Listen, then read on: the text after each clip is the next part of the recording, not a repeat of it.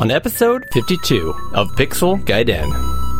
10, Tim talks memories from a game shop. 9, Systems you love but games you hate. We open a gift from a listener.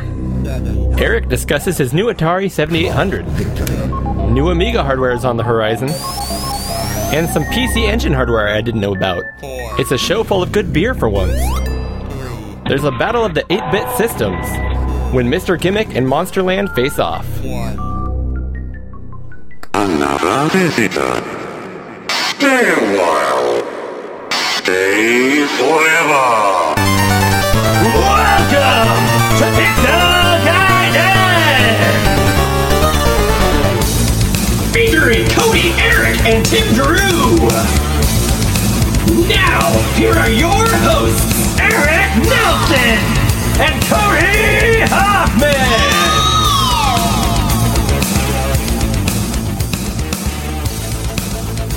Oh, my buddy Eric. It is February. It is the month of lovers. The month of lovers. Yes, indeed. and yet we are separated.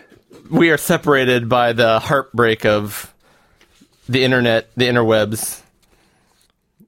We have our And the- monitors, but at least I can see you. Yep.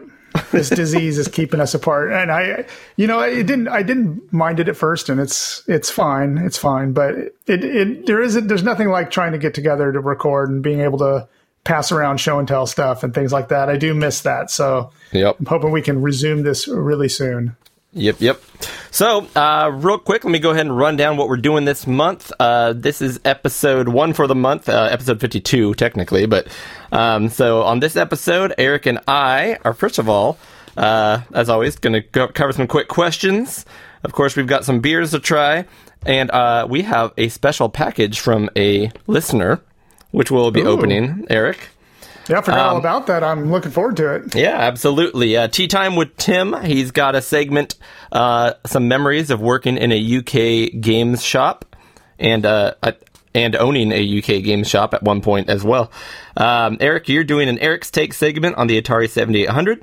Yep, the first peek. I got a finally got an Atari 700 and taken a first look at it and talking about it and some of the games I got. Very cool. As usual, uh, we always start with the news, so we'll be covering things that are news, at least to us, and hopefully some of it is news to y'all.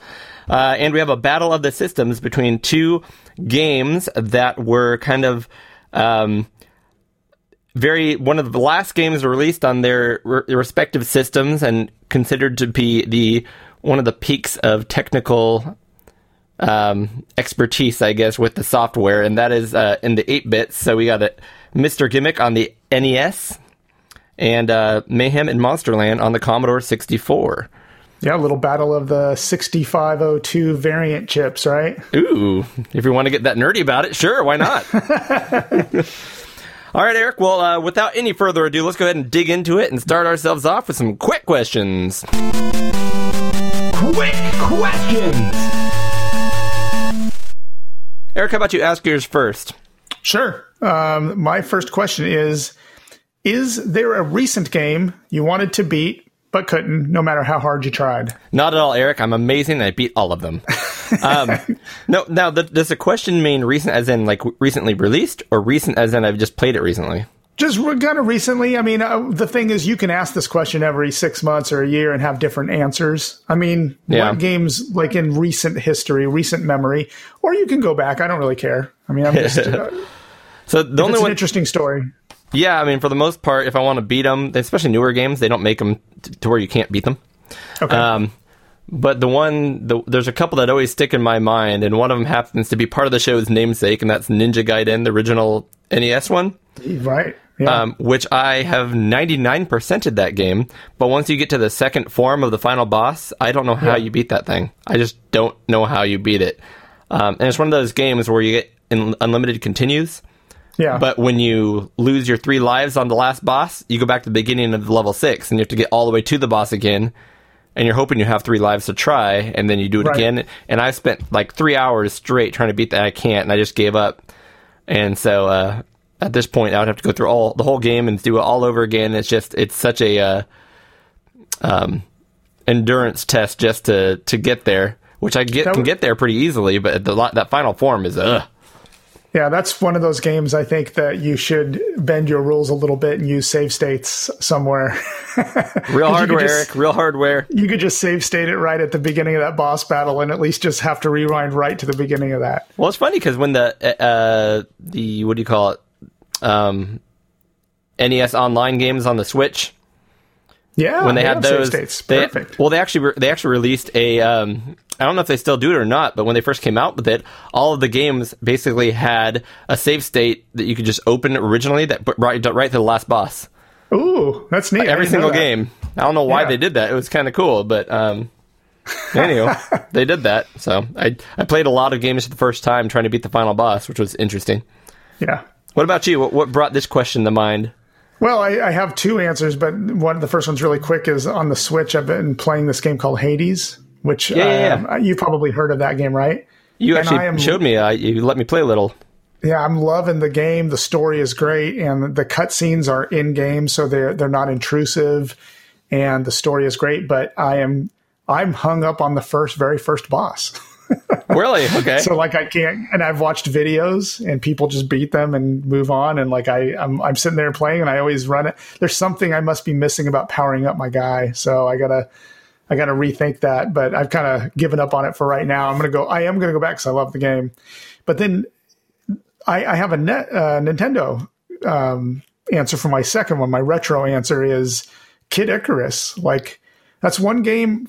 Like every couple years, I go back to, and I can play it right up until I think it's about three quarters of the way through the game, and then I can't get. I can't move any further. I just lose Yeah. all my lives. yeah, Um, Kid another Icarus is a tough game. another example of a classic NES hard game, Nintendo Yeah. hard. Uh, it's really hard. Cool, cool.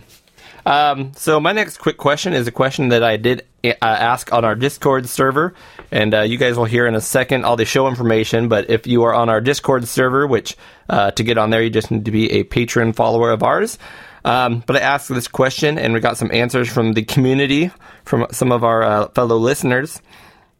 And that question, Eric, and I'll let you go first. Is there a system you love, even though you don't love any games for it? Now, the key there is love any games for it. You can probably like a game or two, but Yeah. Um, so I have two because I have a computer and a console, and I'll keep it quick. The computer one is the most recent acquisition I have, which is the Timex Sinclair 2068. okay, okay, yeah, yeah. so I love I love the system. Like it looks really cool. The keyboard is better than the the the rubber one on the 48K from the UK. Um, but I've looked. I don't have any original games for it, but I've looked through the catalog, and they only made a handful of games for it. They all look like they're horrible. So there is no game on that system. I want now. When you put the twister board in, you can play all the very cool ZX Spectrum 48K games yep, but yep.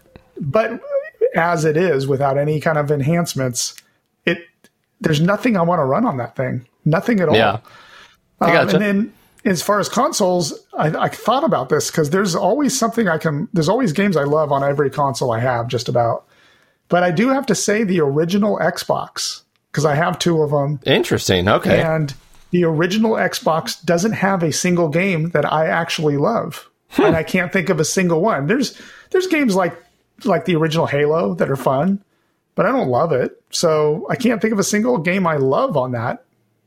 okay. Yeah, Um, I'll give my answer at the end here. Uh, but let me go ahead and read a couple of our submissions. One was by 48K Ram, which is Josh Malone. He says, honestly, at this point, that pretty much describes both the Atari ST and the Tandy Coco for me. Uh, probably more so the ST, which is funny because, as he says here, I am a huge Atari fan and I love the look and feel of the ST machines. But so far, there's really only one game I come back to on the system, and that's Reservoir God's excellent port of ChuChu Rocket, which is a port. It's not even an original game, right? right. um, which is I know on the Dreamcast. But uh, he says, I think I have yet to find the games, uh, the good games for the Coco, especially the Coco 2. But I have so much nostalgia for the Radio Shack that I'm super happy to have the systems, even if I don't use them very much. Um, our next submission and last one was from Mitsuyama, who says, I might have to go with the Vectrex here. The console itself looks gorgeous, and the vector graphics are very sharp. add a decent overlay, and you've got a great looking system. But the games, I've only had a limited, uh, very limited amount of time playing on the Vectrex, so I may be missing some gems, but I didn't fall in love with the games I played. Still, I love the chance to own one myself. Um, I think Mitsuyama is wrong. The Vectrex is amazing. It has a ton of good games. it doesn't have a ton of games, but it has a high percentage of good ones. Yeah, Um, yeah just my a ton of opinion. Honestly, even the built-in Mine Storm, I had a blast with. I thought that was a pretty good game. But I um, think that's the best original game, and it's built in. yeah. Yeah. And, and then, of course, I think Josh just needs to dig a little more into the Coco library because there are a lot of really cool games in the Coco library, Okay. Okay. which we will be covering on our six good games Yep, this, as- this month. Yep. On episode 53, we'll be covering six good Coco games. Uh, we also Yep. have a game show, and we'll be covering, uh, we'll catch up with uh, all of our, all of the hosts, including Tim Drew, who will join us again for the game show, and six good games, and catching up. Um, but my answer actually, I the reason I asked the question is because I was struggling to find games I loved on the Coco when we were doing that segment. To be straight up with you, Okay. Um, but I but there are some I, I do really enjoy, so I can't put that on that list. But I'm gonna have to go back to the TI 99 4A from That's- Texas Instruments, which yeah, is yeah, that's right. my favorite looking piece of hardware. Even the way the sound uh, unit goes in the side, and the way the accessories and stuff to plug in, uh, the the metal look, it's so unique. It's probably my favorite piece of hardware, like actual hardware that I own. Okay. So I love it so much for that. But um, yeah, I couldn't I c- couldn't tell you a game that I really enjoy playing on that on that machine. right. So- And it's, it's hard to find a really good one. Yep. Yep, yep, yep. Cool. Uh, well, that's quick questions. So let's go ahead and let people know how they can get a hold of us. So, if you want to find show information, you're going to go to pixelgaiden.com. If you want to reach us on Twitter, you can reach me, Eric Nelson, at Duh Project, D-U-H Project.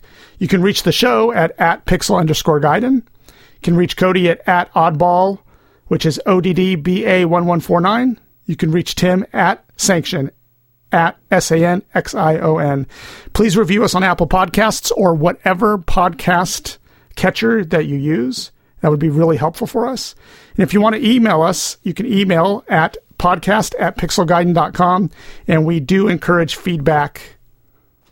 We also have a Patreon account set up, so if you wish to support the show financially, you can do so at patreon.com forward slash pixelgaiden. You can support us with as little as a dollar all the way up to infinite dollars.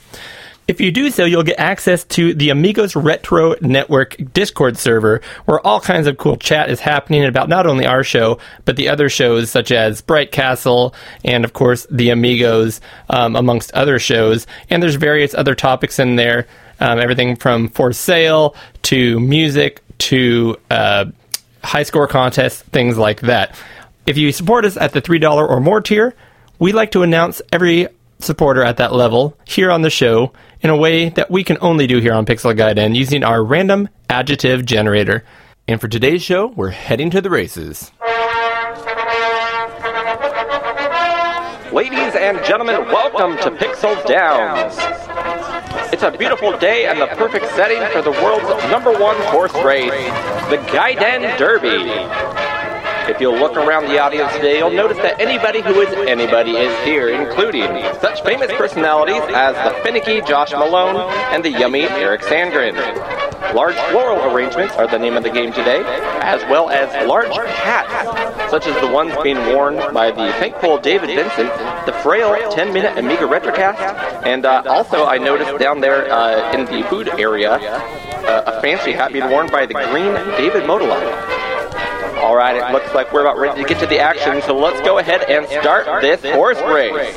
They are off. Ladies and gentlemen, coming around the first turn, you'll notice that the exuberant Roy Fielding is in first, followed by the truculent Mr. Toast, and the mature Team Gray all the way is coming up the rear. In the second pack, we see the sulky Mashi Sosnowski, the overwrought Paradroid, and the curly Ramo K. Uh, a couple of horses are limping. It looks like we might have had a, a trip to the glue factory here. The lyrical Ant Stiller just dropped to the ground, along with his jockey, the gusty Mitsuyama.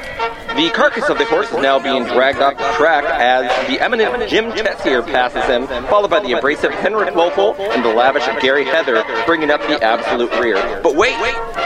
Something is going on at the front of the pack. There are three new horses that somehow have made their way to the very front.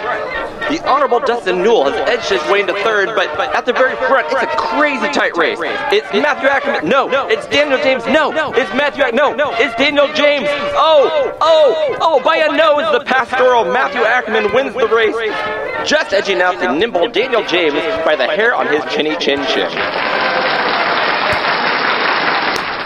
Yay! Awesome, and thank you for your support, y'all.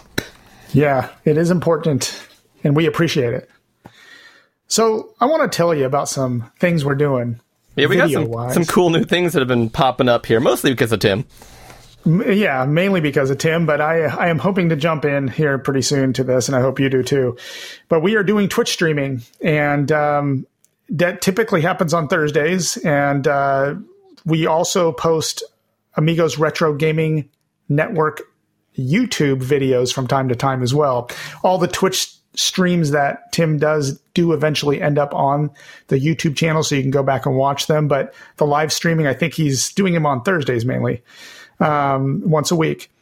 Uh, the channel that you can look that up on is twitch.tv slash pixelgaiden, all one word, no spaces. Um, if you follow us on there, we're trying to get 50 followers because it gives us more options in, in streaming. So if you could try to follow us on there. Um, also, you should follow the Amigos Retro Gaming Network videos um, on YouTube. Just search for that and subscribe to that too. I, there's a lot of content on there. I mean, a lot of content that comes out almost every day. So you should check that out for sure. And the stuff Tim's been doing has been really impressive because he keeps trying to one up himself. Exactly. Every time we hop on there, it looks better, and he's got more boxes with more shenanigans and things going on, and uh, more interaction. It's pretty cool.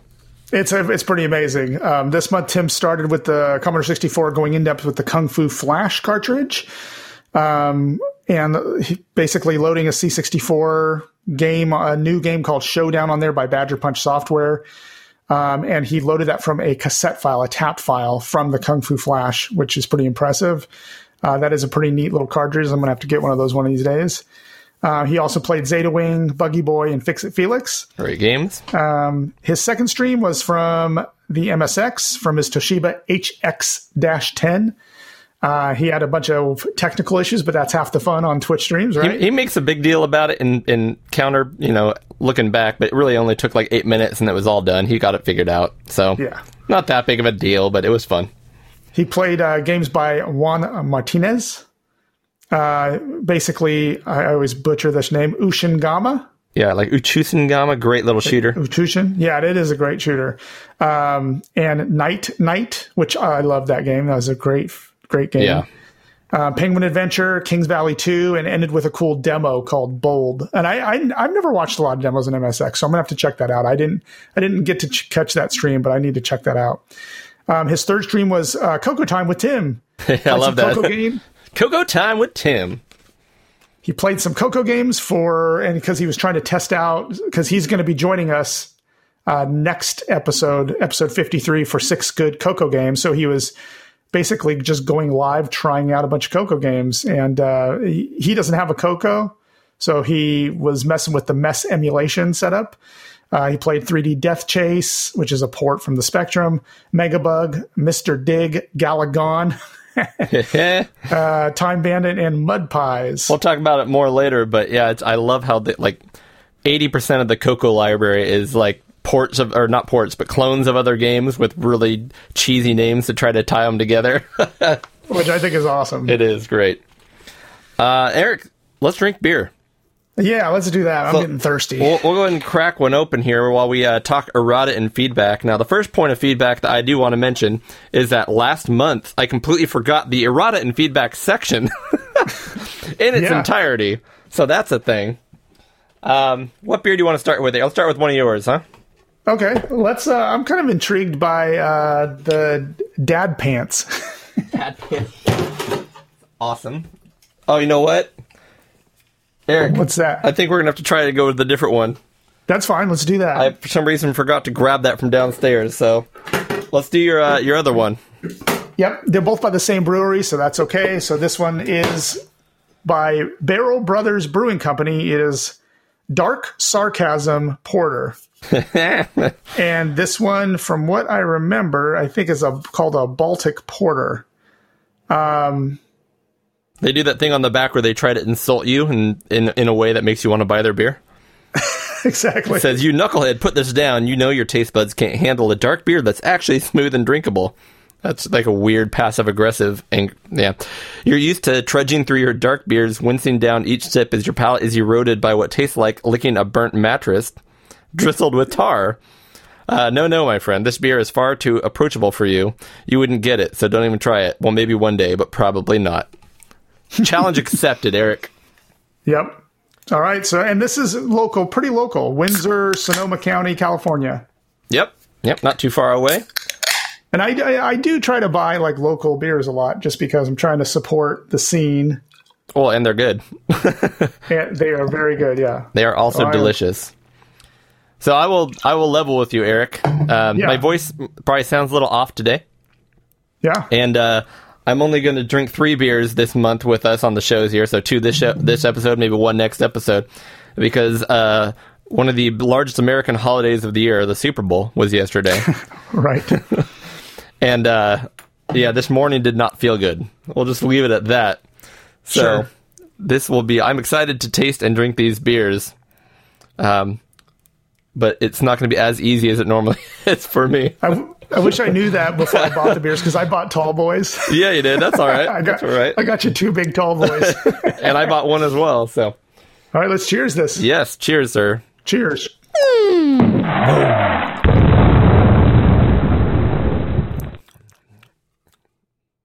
That is a proper proper porter. Yep, and I haven't. I've never had this before either, so this is new to me. And um, so far, I'm I'm loving it. It's, It's- drinkable. It's smooth. It's smooth and drinkable and delicious. However, it's funny because everything that we just read on the back, Yeah, um, most porters I would say are also very smooth and drinkable. I would not say they taste like a dirty charred mattress at all. Um, I would say this is in line with a lot of porters, which is a very good thing. I it's love porters. It's very dark. It's so dark you can't see through it. The head, the the bubbles in the head are very tight, so it's got a very thick, foamy head, mm-hmm, which I do like. Yes, I'm trying to be yes. as snobby as possible when talking about the beer. It's a thick, foamy head. This would uh, pair well with uh, certain cheeses. Yeah, I mean it's um, it's, it's got a. It's like it says, it's smooth. It's got that kind of coffee character that I like, and even though they talk about it not tasting like a lick, uh, uh, licking a burnt mattress, Yeah, I still think it tastes like it's got like if you if you cook a piece of toast and the edges just get burnt a little bit, yeah. like it's not overpowering, but that char is there. I actually disagree with their their description. I think it is a little charry, Yeah, which I appreciate. yeah. I, I do. So I have to admit, like you know how a lot of people just say they don't like Starbucks because they're a corporate behemoth or whatever. But Oh, their coffee is delicious.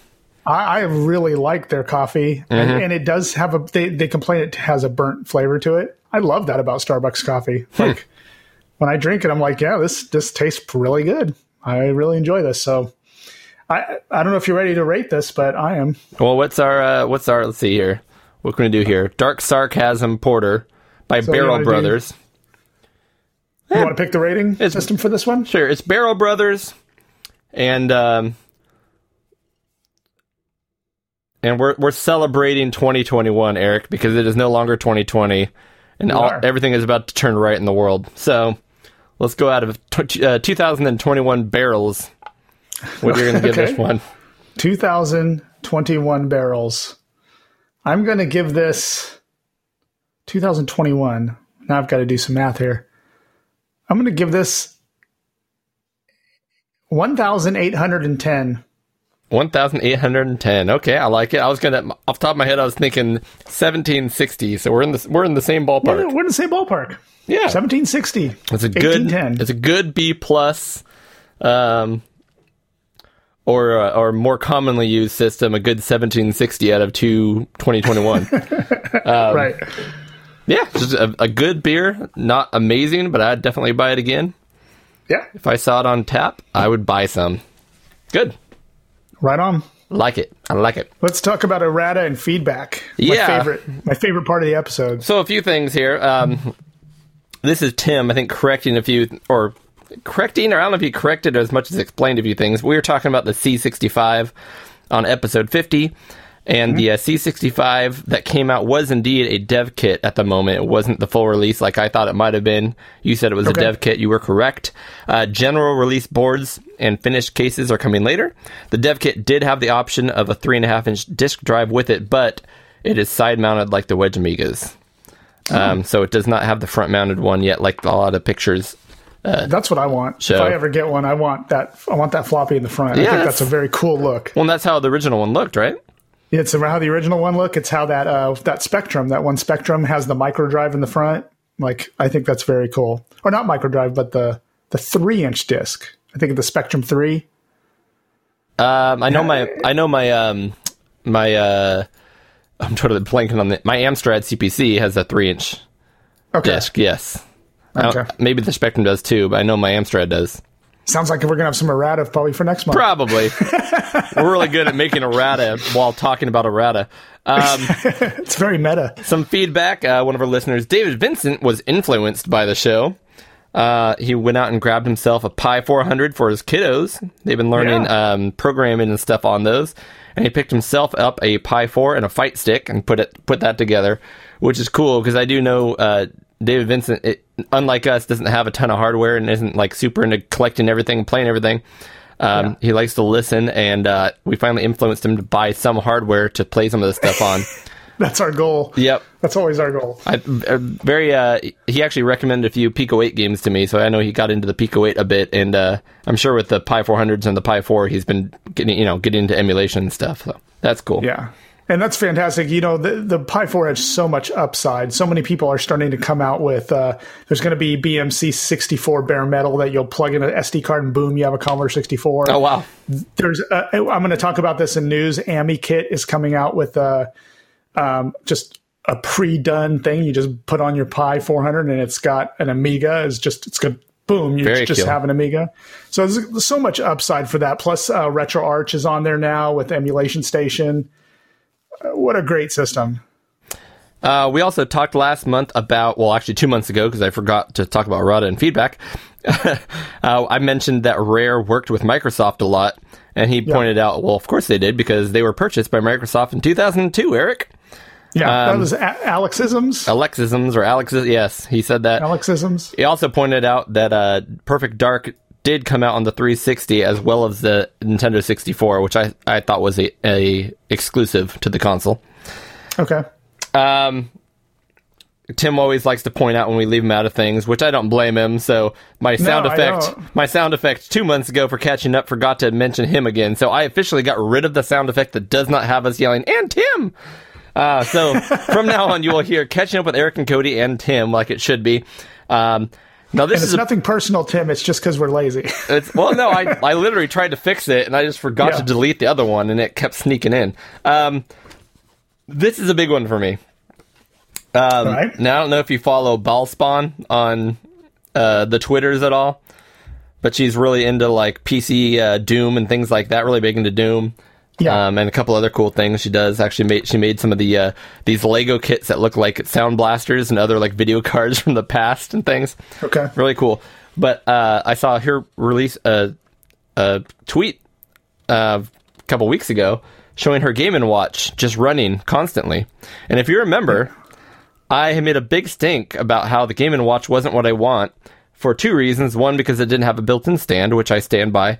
And the other one is like, I bought this to be a clock. I wish there was a way for it just to run as a clock because if you try that, it turns off. And I specifically said, if you could just like plug in a cord or something to keep power to it all the time and have it run, that would be fine. But why don't they do that? Eric, I probably should have tried that before I said it didn't work because she was running it. It worked fine. I asked, what did you do? She's like, I plugged it in. Yeah, And- and and, I, I should have I should have thought about that too. I mean, it's so obvious that it you can charge it, so you why not just plug it in to a computer, or to you can plug it into your computer, or you can plug it into a phone charger, right? If you don't want a computer dedicated to it. So if you Yep. don't wanted it in your bedroom, So I don't know if you see you can see mine here. My can web camera's pointed at. So I just here's my my USB hub, and I just Yep. got um, a cable running right to the Game and Watch, and it just runs all day and all night now. That's awesome. Now, one thing that's legit though, a legit complaint is it didn't have it doesn't have a kickstand. That's still Correct. real. That is still real. So I do have it on a little plastic like uh, small picture frame stand, Yeah. and it doesn't look perfect, but it looks pretty good. I actually got the cable. I've got these little right angle USB C cables, so it like hides the cable really well. So um, I've been watching Mario do his thing, and like the clock feature on here, it is Yeah. really really cool. So I'm So- gonna, I am upping my rating because he goes through and he like. Uh, is blocking, uh, you know, knocking bricks, and he'll go down pipes every once in a while, and there'll be coins down there. He'll collect them and come back up, or go into the sky and do things. Um, there's so many different animations and things while this clock is just running throughout the day. Not to mention Yeah. the background has gradients that change from like sunrise to full day to sunset to nighttime. It is really cool. I gotta. I'm gonna get mine going. And you know what? I just thought of this. I have a perfect place to power it. There's uh, USB ports in my Switch, so I'm just gonna you go. connect it to my Switch and set it over there, and it's gonna be running all day. yep. So now I, uh, I, I very much like it. I might literally just take it though and take it off the stand, use a little double sided tape and just stick it on the wall.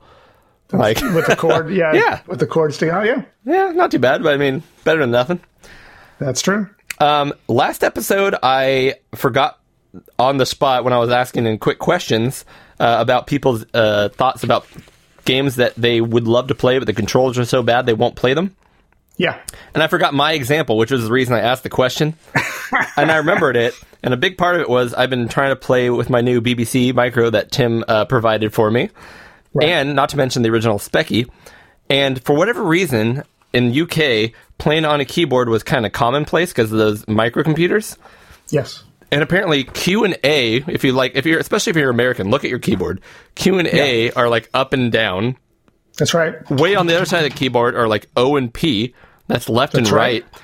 And then like Yep. shift and like space or M like will be shoot and jump. There's no way for my mind to comprehend how any of that works together. Right. And especially with the BBC, most of the games do not have joystick support, and you have to use them, the keyboard. And I am having the hardest time finding any games I enjoy on the BBC Micro because I can't control them. I can't control them. Yeah, most of the games I try that uh, require a keyboard, I, I I struggle with. So there are some some I just I load up, I can't play, and I just close them down. But I've I found I have found quite a few that support joystick. So Yeah. It amazes Yeah. me that back then, I know obviously in hindsight it's easy, like, you know, WASD, W A S D, up, down, left, right, one hand right there, boom. Like, yeah, even if it wasn't those letters, why not uh, J I K L up on that side? There's a little, you know, up, down, left, right. Like, why would they think one hand doing up and down, the other hand on the other side of the keyboard doing left and right?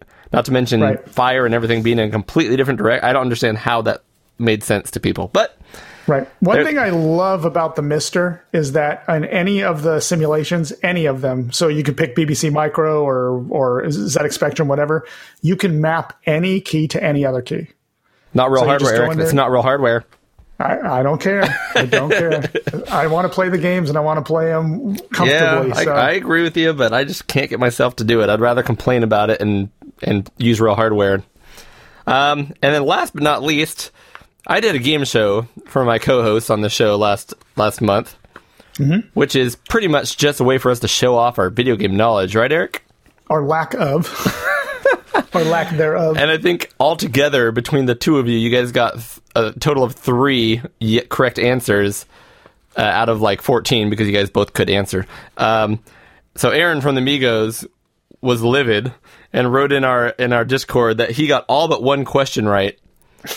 um, and was basically shaking his head in shame and said he should have been on the show and showed you guys what's up. So yeah, maybe we should have him on for the game show. I'm down. maybe if we can patch him in somehow. You know, we, we record this at like 10 o'clock midnight, somewhere in there. So Aaron would be like 3 in the morning. But hey, if you want to make it happen.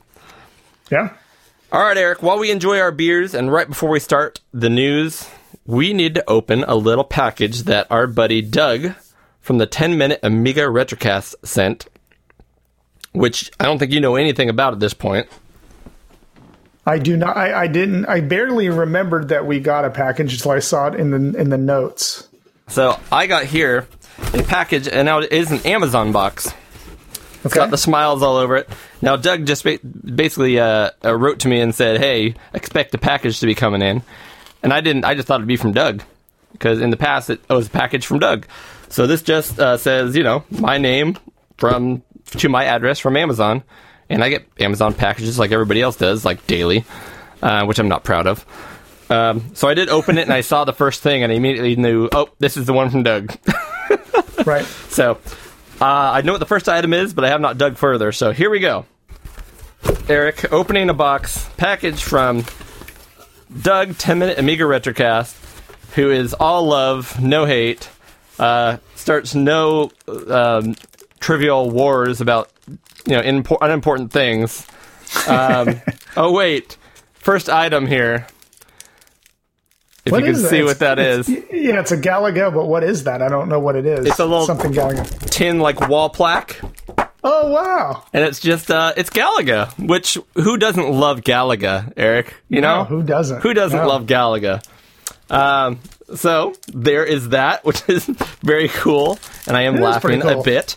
Um that will be going, you know, made in China right there on the back, of course. That's right. You gotta Um, hang that. You gotta hang that though. That would be pretty, pretty. Uh, Oh, I'll hang this. it. Especially Hang when we for- start when I start doing videos and putting them on YouTube, this will be behind me all the time. Yeah. to show my love for Galaga. Thank you, Doug. All right, that's item number one. Let me reach in here. Item number two. All right. So Eric, here's here's the good thing. yeah. There's two pairs pairs here. Actually, there's three pairs. So I'm sure, um, I'm sure these are meant for all of us. But the first thing I notice, let me see here. Yeah, yeah, absolutely. Uh, three pairs of socks. The first one covered in Galaga ships. Nice. I love it. Galaga That's awesome. socks. These are oh here we go Galaxy League. So the the back pair these are extra shiny and extra Liberace looking. Um, big old Galaga. big old Galaga logo. And then uh, the one in the middle here, I'm not going to lie, I'm sure it's Galaga, but I don't understand what you know what these logos all are. No, There's like those a, look like those look like Zelda. it's interesting. There's like a crown here, yeah, and this almost looks like a Zelda Zelda thing. This almost looks like a Yeah. phoenix, like a bird crest. I'm not sure about this middle one, but I Maybe get those are maybe those are Galaga symbols in the game. I just don't remember them. Yeah, I mean the it, the tag here says this is Galaxy League merchandise, whatever that means. So Yeah. all I know is Eric, we're, we gonna wear Galaga next time we record. Excellent. On our I will wear them. I'll proudly wear them. Thank you again, Doug. All right, next in here, Doug. Here's this is the he- heavy part. oh wow. Yeah, Okay. Um, so there's a lot of bubble wrap, and there are one, two, three, four of these. They look like they are all. Well, I don't know if they're all the same, but they're all similar. Let me open one up here. The box is too small for a stand-up Galaga arcade machine. Look at these bad boys. We got ourselves some nice heavy Oh, no. glassware. Oh wow. We're gonna have to use that for the beer drinking. It says Italy, made in Italy on the bottom. So these are Fancy. like big solid beer glasses. We're gonna use that. We're gonna use that next time we do in in person recording. We're gonna use that, Yeah, very heavy bottom. What I like is they're heavy at the bottom and wide at the bottom so we can't spill. That- which is smart. Mm-hmm. That's a good he knows us. he does that. And I'm assuming Exactly. that you know that would be a, a pint glass, you know, that's a that'll fit a tall boy right there. Sixteen fluid ounces. Um, perfect. And let me just check to make sure they do all look the same. So we got four of these bad boys. Oh, that's perfect. It is perfect because we usually do uh, two beers an episode. Yep. We got Keep 'em frosty nice glasses, and, yeah, awesome. Doug, I appreciate it. Man, that is so awesome. Um, Completely changed my mind. Now I absolutely love Galaga and everything about it. So done. Yeah, that, Perfect. He did it. Yep. His mission is complete. he he changed my pi- opinion on the gameplay and everything. Wow. Well, thank you, sir. Thank you Yeah, very much. a lot, Doug. awesome. Little applause for that. I was going to say that deserves a round of applause. and an air horn. All right, Eric, let's jump right in and check out the news. Reporting the news! Oh, joy! All right, I got the first item here, and Eric, I'm hoping you know more about this than I do, but um, in fact, let me share my screen. Sharing screen. And I have read about this when it first was announced, and I did also hear about it on two different podcasts, and I heard them debate it. So, Oh, did you? yeah, so please go ahead and explain it, and then I'll tell you what I've heard about it. Well, you you can explain it better than I can. All I know is uh, this thing's been uh, designed and under construction for a long time. If you're an Amiga fan, you probably know about it. I did not. Um, In fact, I recently went over, and we'll talk about this in catching up. But I was always ta- over uh, talking with Jerry from uh, the local Amiga group. Um, which I'm forgetting the name of the Sacramento area Amiga group right now. Uh, the SSAC or the, what the Sacramento. I always forget the acronym. Eric, save me. SACC, right? SACC. The SSAC is sports car racing. The SACC is the Sacramento Area Computer Club, right. which is Amiga Club, even though they don't say it. Anyways, uh, he knew about this when I brought it up to him, and uh, this company Buffee. Uh, Is coming out, and they've been working on it for a while with a 1000 MIPS 68. It's actually like a 68030 is what they say on the chip here. Um, Right. But it is an accelerator for your Amigas, but it's very cool for a number of reasons. But the main reason I know is it's first of all insanely fast, and it is just a chip replacement, and it's a small looking little thing. And they re- announced new pricing for it. The pricing is 140 US dollars if you want the 512 version, the 512 megabyte version, and 180 US dollars if you want the one gigabyte version. That's right. And so what this does is, inst- you know, it's it's not a big board that you stick in your Amiga like an accelerator. This one is a drop in, I think, for the Denise chip. I think that's right. Um, and it is supposed to get insane speeds. And of course, you know why it's named Buffee, right? Does it slay the vampire, Eric? It does. It slays the vampire. I didn't know that until you just asked the question. Now I get it. That's Yeah. awesome. which is which is a little silly because it it doesn't do a lot of what the vampire does do. The vampire does you know HDMI out, IDE, um, a bunch of other stuff uh, along with um, acceleration and, and memory and stuff like that. But the vampire a difficult to get, b costs a buttload of money. and, So and I would say C does a whole lot of things where basically the Amiga is just barely doing anything compared to the Vampire, where this looks like this is still using the Amiga to do the work. So if you're Mm-hmm. Right, and if you're a snob about real hardware, kind of like we are, or I can be, Yep. this is real hardware. Where the Vampire's big thing was, they're like, what's the point of even having an Amiga if you have a Vampire? That's right. And this, um, you know, most people, I mean, I don't want to say most people, me, I have stuff. I have IDE connectors. I have video. I, I like real CRTs, so I have a video cable for that. I, I this to me is very interesting to me. I think it, it I believe it's an ARM based drop in, so it's about the same size of the original chip that's in there. Um, it it it I, I, I don't see any real downside to this, especially since it's much cheaper than the Vampire. I think it's a pretty cool thing. And if you compare it to other just accelerators, it's even less than those are usually, and way more powerful. Right. I have an 030 accelerator in my 1200, and it was about 140, I think, when I bought it, 150. Mm-hmm. But this one, this one puts it to shame. I mean, Yeah. speed wise, Yep. um, and it's going to be about the same price as what I paid for my accelerator. So I, I think it's awesome. I think it's a really neat thing. Very cool. Do you want to cover the next item here that Tim provided?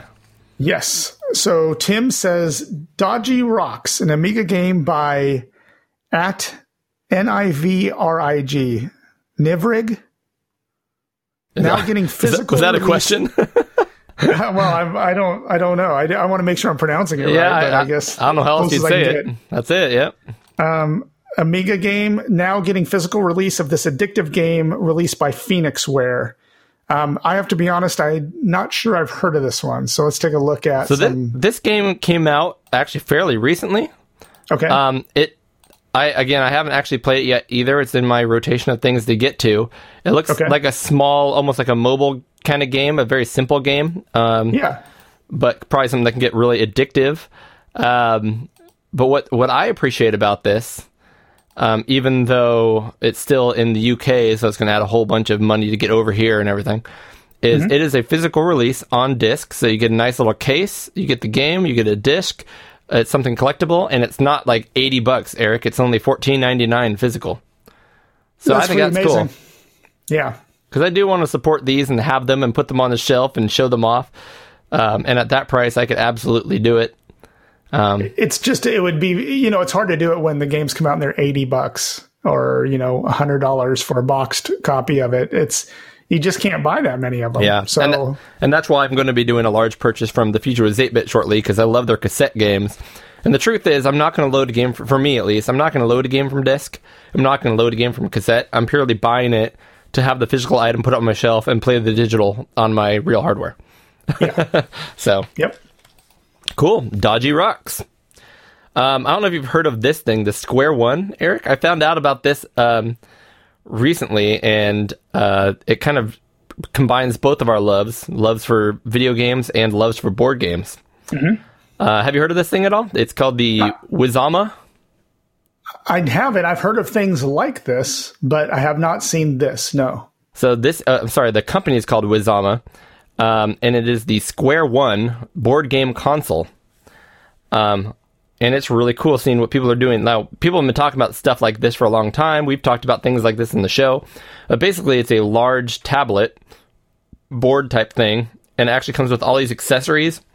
And the accessories um, are identified within the the board, the the screen that you lay down and um, you can play board games on this thing with a TV, you know, with a flat touch TV screen kind of thing on the ground here, um, and little like pieces you move around, and uh, it's. I mean, there's so much to, you can actually dig into this and look at videos and stuff. There's a lot going on here. Um, but you can play games where um, they're straight board games with cool animations when you do things. Like it kind of makes it feel like a video game. It's not just like you move here, you get a point. It's like animations and stuff happen. Um, I've seen games where they actually integrate video game elements, like you're holding your pawn, and when you do a move, like all of a sudden it becomes a shmup on the board, and you're like holding your pawn and turning it to shoot different things and like moving it around. Um, but what's really cool about this one, first of all, now it's on Indiegogo. Uh, it started with a Kickstarter, which already finished, and those shipped out. Um, and those are kind of like the betas. And now on Indiegogo, they're they're ramping up for the first like big wave of releases of this thing. Um, but you'll notice here some of the games that are now becoming available from it are from like major board game producers. You got Right. Ticket to Ride available, Cthulhu Wars. You have um, Game of Thrones, the board game, which is a really high end board game. Um, all kinds of uh, where's the list of the different board game manufacturers that are on this thing?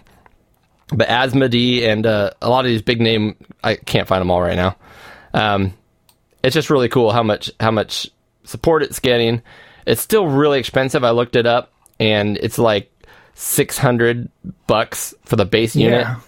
Yeah. um, compared to I think like 800 bucks for the few accessories and some games and stuff. But when you buy a game, um, I believe it actually provides pieces as well as the software. Um, yeah, I would. I would hope it. Could, yeah, I would hope it would come with its own little pieces like cards uh, specific to that game and Mm-hmm. Things like that. And it would like with Ticket to Ride, maybe the little train segments.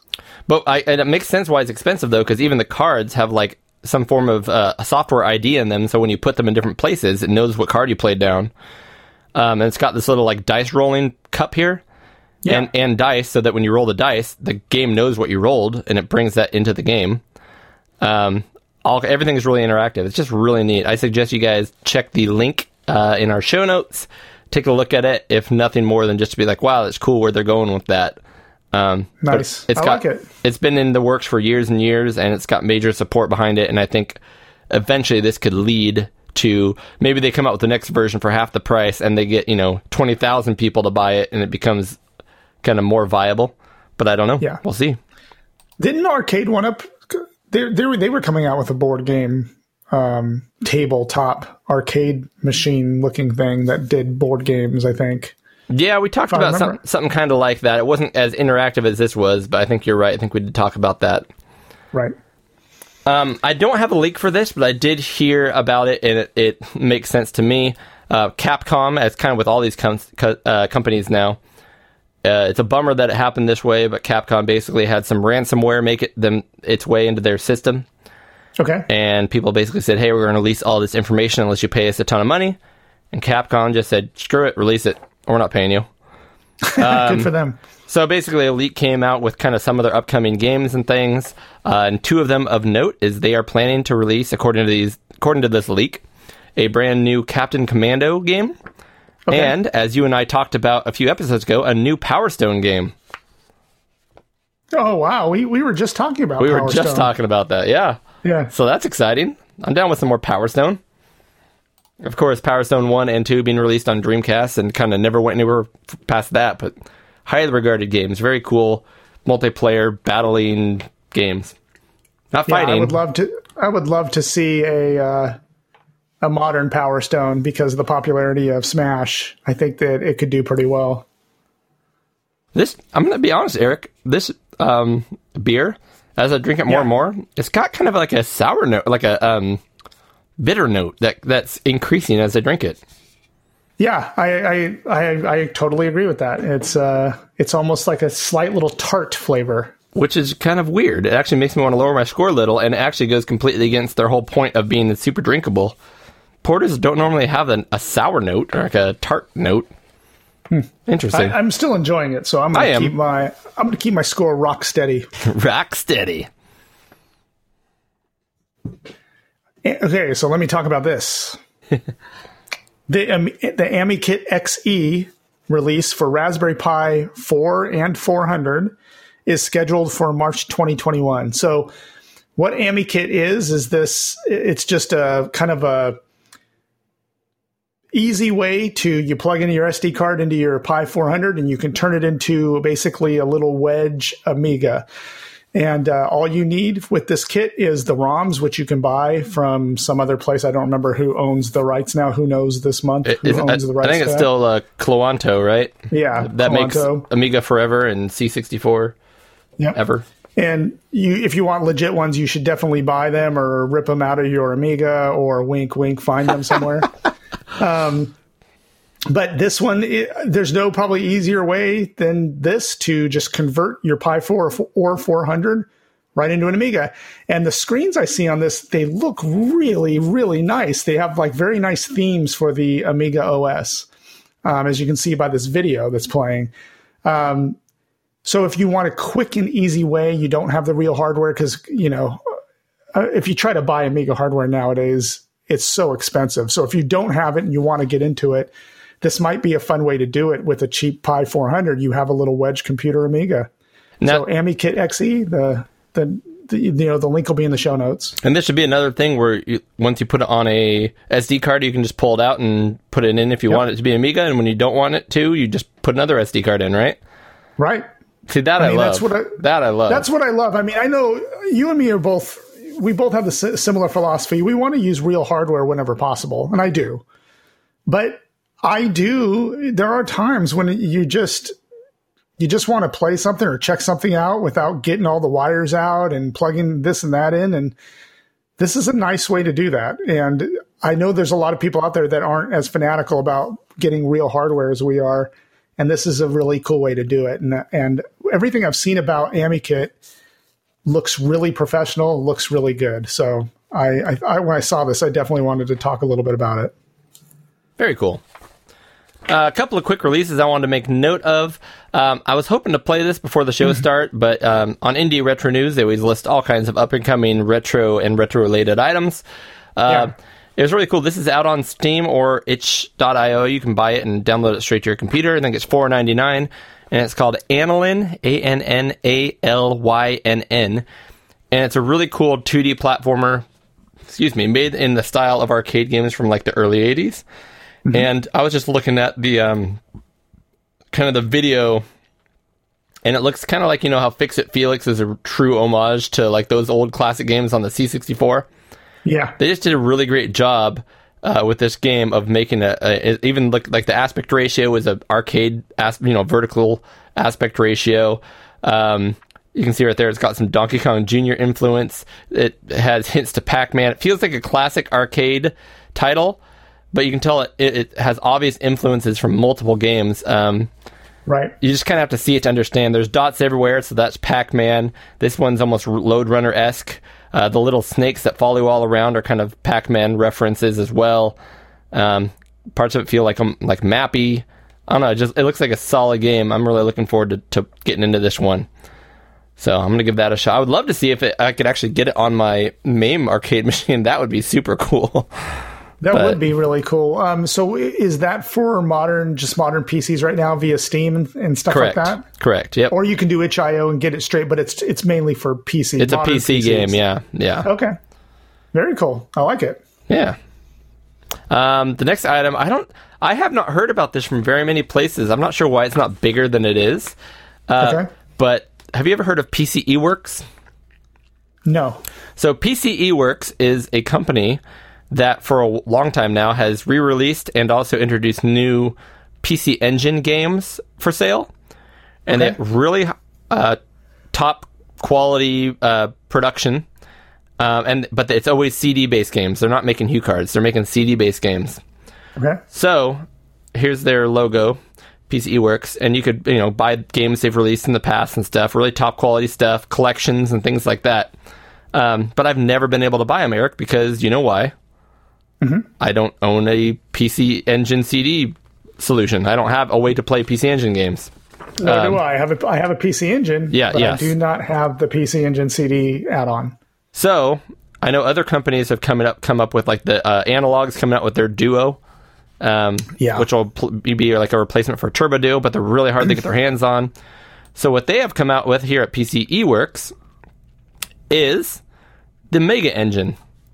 And they were, they actually announced this just at the very end of December. And what's cool about the way they're doing it, Eric, is they're doing it the way you and I like people to do it, which is they announced it after they made it and it's already working. Like this is the unit. Yeah. Um, they are trying to do get an idea of how many people can buy the thing. They're not doing pre-orders per se, but they are going to make a run of them, and they're trying to gauge how much interest there is to see how big the run will be. And when they make them available, you can buy them. So I might not release this show until you and I get ours. Um, I think part of that is they're trying to figure out how much they want to charge for it too. But it is a very cool. It almost looks like a, um, kind of the big desktop Apple TV. You know, the big kind of You're right. It does look like that. it's gray. It's got orange lettering. It says Mega Engine on it, and it is kind of very simply a, um, you know, a couple inches bigger than the size of a CD. A little square flat box. A couple of USB ports on the front. Uh, I think it comes with a um, an 8BitDo Saturn style controller, if I'm not Although, mistaken. yeah, I saw a wireless one. I saw a wireless. Uh, there yep. it is. 8BitDo one right there. Yep, that's the one I have.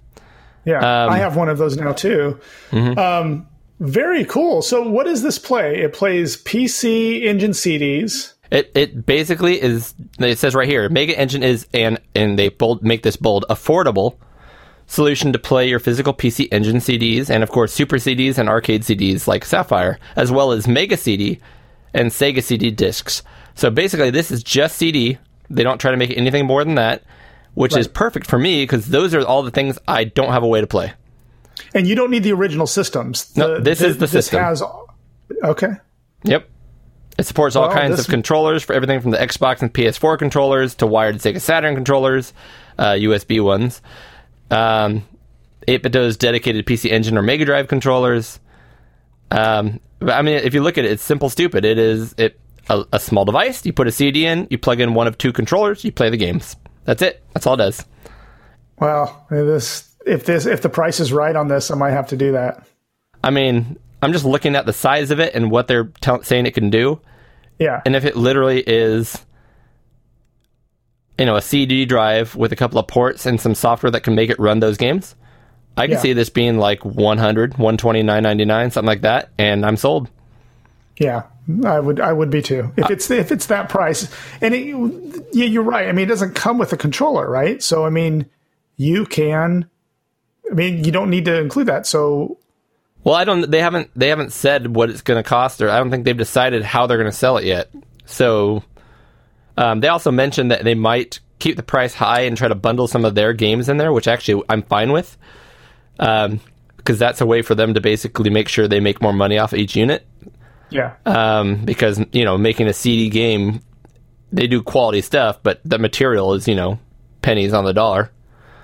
Um, so I'd be fine with that. I mean, I just it- it's a really cool solution, and I think I'd prefer to have the analog solution because it's really nice and high end and does a lot of things.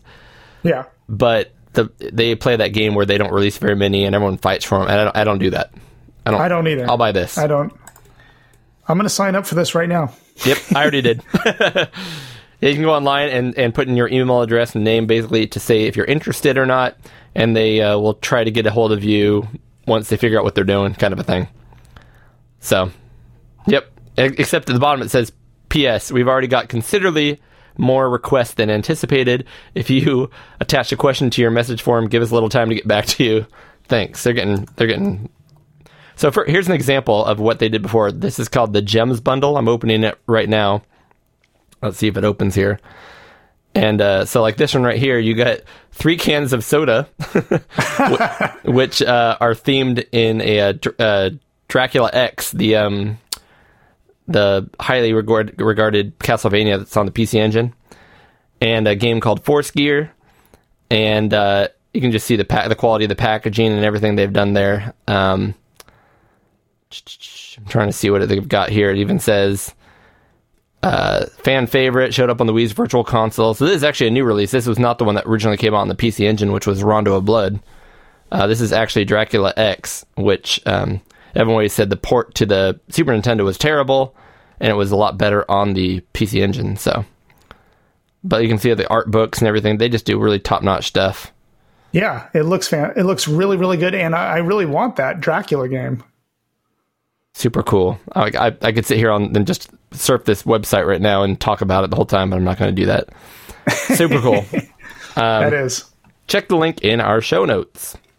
I just signed up for it while we were talking. So, so my next one here is a game, a which, which usually I'm not into uh, puzzle games, but this one is a homebrew puzzle platform for the Sega Master System, which I know you just talked about uh, last month on your Memories Cody's Corner, Yep.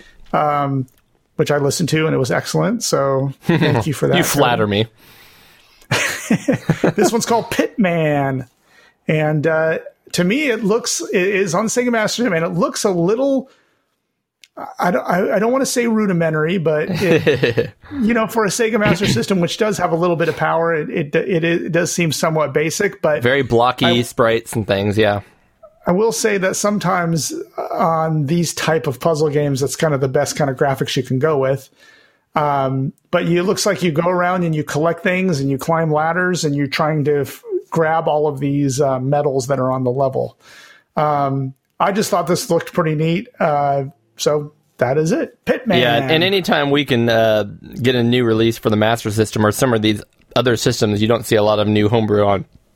I'm all about making sure we try to support the people that do that stuff. Yep. That's why I put this in here because I know I don't see a lot coming out for the Sega Master System. Yep. Love my Com- Commodore 64 releases, but any other system, I would actually prefer to see more stuff hit the other systems. Yep. So cool. Um, this is a fun little one. Sega recently decided to show off that they had a prototype for the Sega Nomad. They've never shown the world before, Yeah. and uh, in theme with all of their planetary um, system names before they go public, they've all had you know planet names as you've mentioned in the past. Uh, In, think, in a game show, you remember that? yeah, yep, exactly. And It's a game show question. for whatever reason, the Sega Saturn stayed stayed with their you know their R and D name, the Saturn. Um, Yeah. But here is the Sega Venus, which became the Nomad. Yeah. What do you think of that styling? It is like this silver gold. Um, I don't know. How would you describe that? Yeah, I mean it. It's curvy and and it, it's it's hard to explain, but yeah, it's very beige and gray, which kind of reminds me of uh, like PCs of the era. Yeah, But it uh, it, it's just it, it's if you think of a handheld system that has a D pad on the left and the buttons on the right, and I mean, it it looks like a nomad kind of, but kind of curvy and and fat, I guess. Kinda pretty. for lack of a better. It almost chunky, looks like an oversized like Nintendo DS that was not opened right? with the screen on the front and the buttons on the front and everything. Yeah, Yeah, I think it's cool looking. I think I, I think it's cool. I think I prefer that to what they actually released, but um, yeah, I actually like the color a lot too. yeah, the color's cool. Check it out by checking our show notes. Um, yes. Oop, I already, co- I already covered covered this one. That was my bad. Tim, you had something to say. Yep. and this isn't Tim, but he put this in here. Brick Rick, a grave grave. I don't know what this means. Wait, no, no, you're. Where are you at? Rick Rick Graveyard Shift by Juan Martinez. Yep. um, who goes by at R E I D R A C on Twitter. It's for the ZX Spectrum 128K. It's close to release. And anything by Juan Martinez, you need to drop everything and go buy it He or yeah. download it because he doesn't sell everything. But um, if this one is for sale, you need to buy it. And uh, he always makes just fantastic games. Yep, he's one of these guys where when they come out with a game, they only ask for a couple bucks if they do, and even if they don't, it's worth they're going to be worth at least a couple bucks. So Yeah. I don't even I don't even have to play the game first to make my decision. I'll throw a couple bucks his way, and this one looks really cool. We've I think we've mentioned it a few times in the past, but um, his games are starting to come out in all kinds of different systems now, which is really fun. Yeah, and it's it is neat that this is this is going to play on the 128K. So Yep. there's not really you know not a ton of games come out for that so this is going to be fantastic And this is a game that kind of has a Snow Bros Nightmare in the Dark type feel to it. yes actually very much Nightmare in the Dark because it's all like monster movie um, enemies. You got um, kind of a construction guy for the main character, and the bad guys are like Pumpkinhead, Skeleton, Wolfman, Vampire, Frank, which I guess is Doctor Frankenstein's monster, yes. and a bunch more. Very cool. yeah Uh, Becky Love. yeah. So you covered the you covered this one. So here's another tim one. More amiga news. The musical talent that is dj hoffman has now turned Not me. his hand what'd you say I said not yeah, not, me, you. not Cody Hoffman. DJ Hoffman's a different guy. has now turned his hand to games and has been since November 2020 working on porting the MSX Classic Metal Gear to the Amiga 500, and it's looking really good. I did see this um, a few days ago, and it does look really good uh, for the Metal. And we we've played this on the uh, you've played this on the MSX, right? I, I haven't. I've only played the NES version when I was younger, Okay, um, which And- apparently is not nearly as good. The M- MSX is the one to play. and it's the original one. Yeah. Uh, Yep. People think it came out on NES first. It came out on MSX first, and this looks almost like it's given a little facelift. Like it looks a little better, um, at least in my opinion. Uh, but I think this would be fun to play on the Amiga. I've always liked how at the beginning you go into the back of these trucks, and when you go inside the truck, all of a sudden the truck is like the size of a small house. Yeah, it's like uh, do- it's like Doctor Who's TARDIS. There you go. Exactly. There's a very in UK answer for you. Yeah, it's Um, the TARDIS. Speaking of UK uh, materials, things that people in America aren't going to quite follow. Nice uh, transition. Look at this one. I don't know if you saw this, but I don't even know what. Yeah, it says Channel Four, which uh, over in in England they only had like five channels for most stuff. I guess you have to get like Sky satellite television to get more. I don't. I don't know. I'm not gonna pretend to know. But Yeah. I've heard about this. Um there was a show called Games Master back in the day, which was like the most popular video game TV show ever in the UK.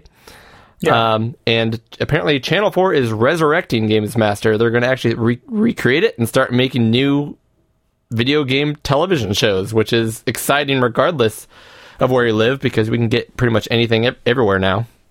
right. One way or another. Wink, wink. Wah, wah. I think it's cool. I, it looks super hokey. The picture they have is this like bizarre king with a huge crown. I don't know what that's to do with video games, but I guess that's the uh, perhaps that's the Games Master. Yeah, I remember a few months ago we had a quick question that was about uh, t- uh, game gaming television, and I know we mentioned Games Master and how we, you know, there used to be a channel here, G4, that was all about games. and Most of that has all gone. Most of that has all gone to the wayside, and there's only like esports on TV. So Yeah, it would be a blast if something like this would come on where they did actual reviews of video games like they used to. Um, I, I man, that would be awesome. Very- very even much the- Even if we had to watch the UK one uh, with their perspective, I still think that would be a lot of fun. Hey, Eric, you know how when you hop on your um, your various streaming devices and stuff that have multiple apps built in, there's a little orange one in the corner you never click on called Crackle. Yep, there is. And I never, I never click on it. I actually do every once in a while because it's typically free. I think they have just ads in there, but it's all free, and they have a lot Yeah. of like bad B movies and stuff, which I actually love. Um, anyways, this is kind of out of left field, but uh, speaking of videos, um, Crackle is about to premiere a five-part documentary series about Nintendo's history next month. oh, So that'd be cool.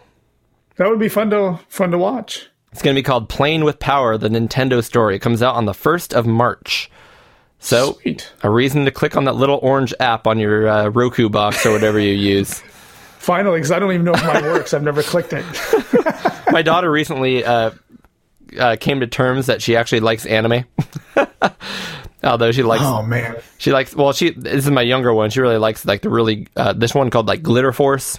She likes kind of the over top, um, kind of younger, cutesy, you know, Yeah. hero act. You know, not the not the dark gritty stuff, but sure. um, so I, I introduced her to Crackle, and she got so excited, and she watched a couple hours of it, flipping around trying to find shows she liked, and everything she clicked on was like a legit Japanese anime with with subtitles, and she's like, "I'm not reading. I'm not gonna read." like, I felt bad for her. She wanted to watch. She thought she was in for a world of Glitter Force. Um, Right. we'll find some good my ones. daughter is my daughter is really into manga and uh, anime right now. Yeah. So, like, I, I stop off at that Barnes and Noble, that one I saw you at that one time. yeah, yeah, and yeah. I pick and I pick her up like different ones she asks for like once a week. She just loves it. Yeah. She loves that stuff. cool. So it's pretty neat. what a, what a what a caring dad. I try to be. I try to be. So let's talk about this. 8 bit slicks. Have you heard about this? So there is a Um, remake yes. of Slicks and Slide, which I've never played that. Have you? I have not played Slicks and Slide. No. Okay, so this is called 8 bit slicks and it's coming to isn't it the this one It says Apple this was the Apple II. It says Apple II, Atari XL and XE, and the C64 and C128. Now, I've, Okay. I've actually played the Atari uh, 8-bit slicks because when I first got my Atari uh, Yeah. about a year ago with the SD solution, that was like a new release. So they had already converted that, you know, over a year ago, and I did play that, and um, it's a pretty solid title. It's probably one of the games I go back to the most on the Atari Okay. but I believe the, the Apple and the Commodore versions are new. Yeah, I, I'm as you know, I'm a sucker for the top down racers. I love them, uh, and this one looks really good. So um, I am really looking forward to playing this on the Commodore 64. Well, I, I have to admit, I didn't. I'm, I think I misread this. I thought it was going to be a Commodore 64 remake of a game that was already on the Apple II and Atari, but that doesn't seem to be the case. Yeah, I think it's just a Um, port.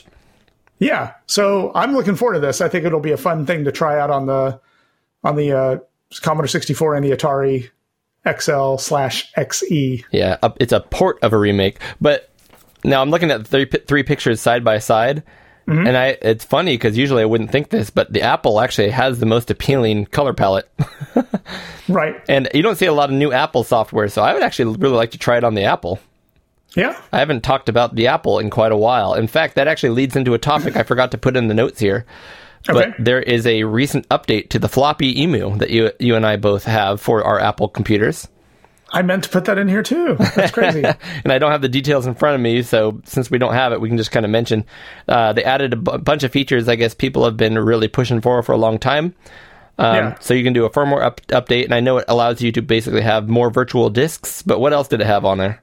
Do you remember? The- I don't remember. I didn't actually read the the. You know, I was talking about this on Discord. I think, yeah, it was Discord on the Amigos Discord. Which, by the way, you could join that if you support our show. There you go. I love it. but we were talking about that that it, the, he doesn't come out with trivial updates when he updates these these uh, floppy emus they usually have some kind of very good upgrade to them something very useful so these aren't like little incremental things. These are usually very useful, feature packed updates. So I definitely want to bust out the apples, which I haven't used mine in a long time. So Yeah. it'll be a fun time to do that. So I just pulled it up real quick, and here's a quick uh, overview.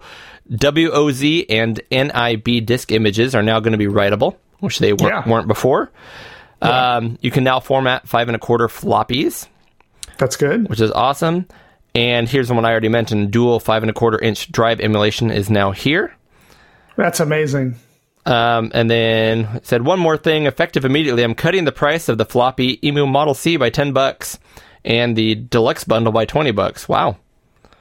Um, he's tested the new prices for a while as a temporary sale, and based on the response, he decided to make those prices permanent. Well, Eric, you and I bought at the wrong time, of course, of course we did.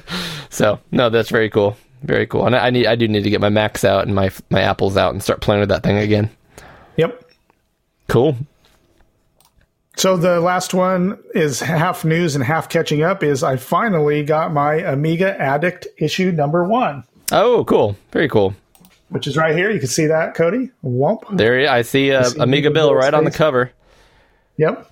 And it took a very long time to get here, longer than it should have. Um, something is really broken in our world and our postal systems.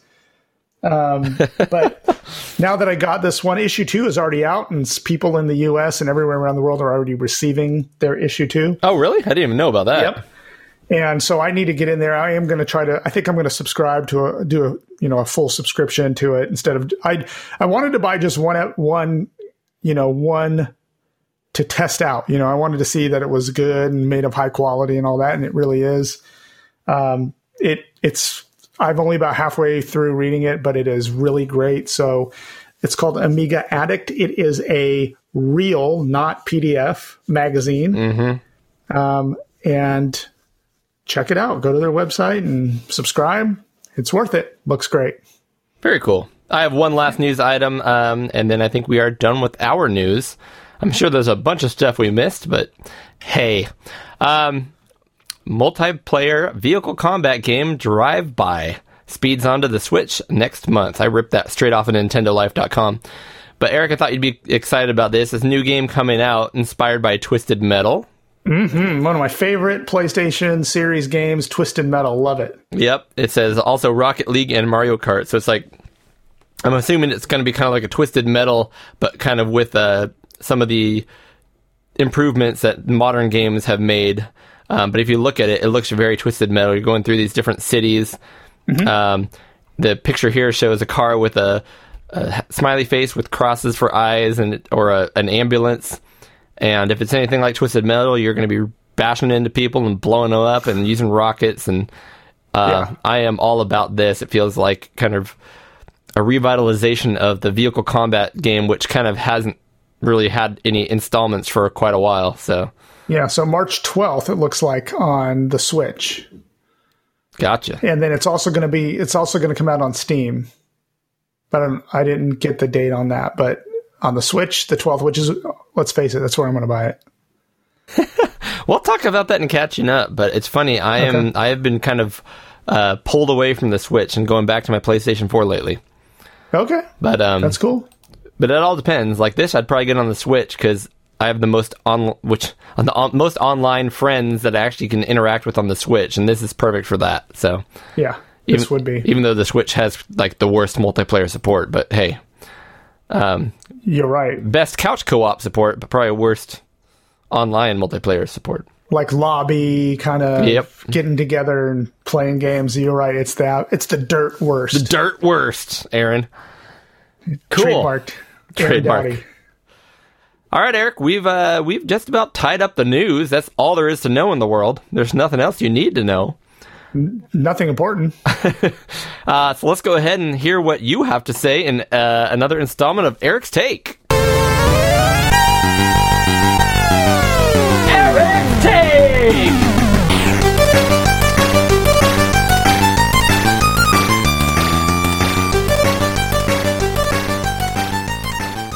For this month on Eric's Take, I wanted to talk about a newly acquired machine I have and take a first look at that. And that is the Atari 7800 Pro system.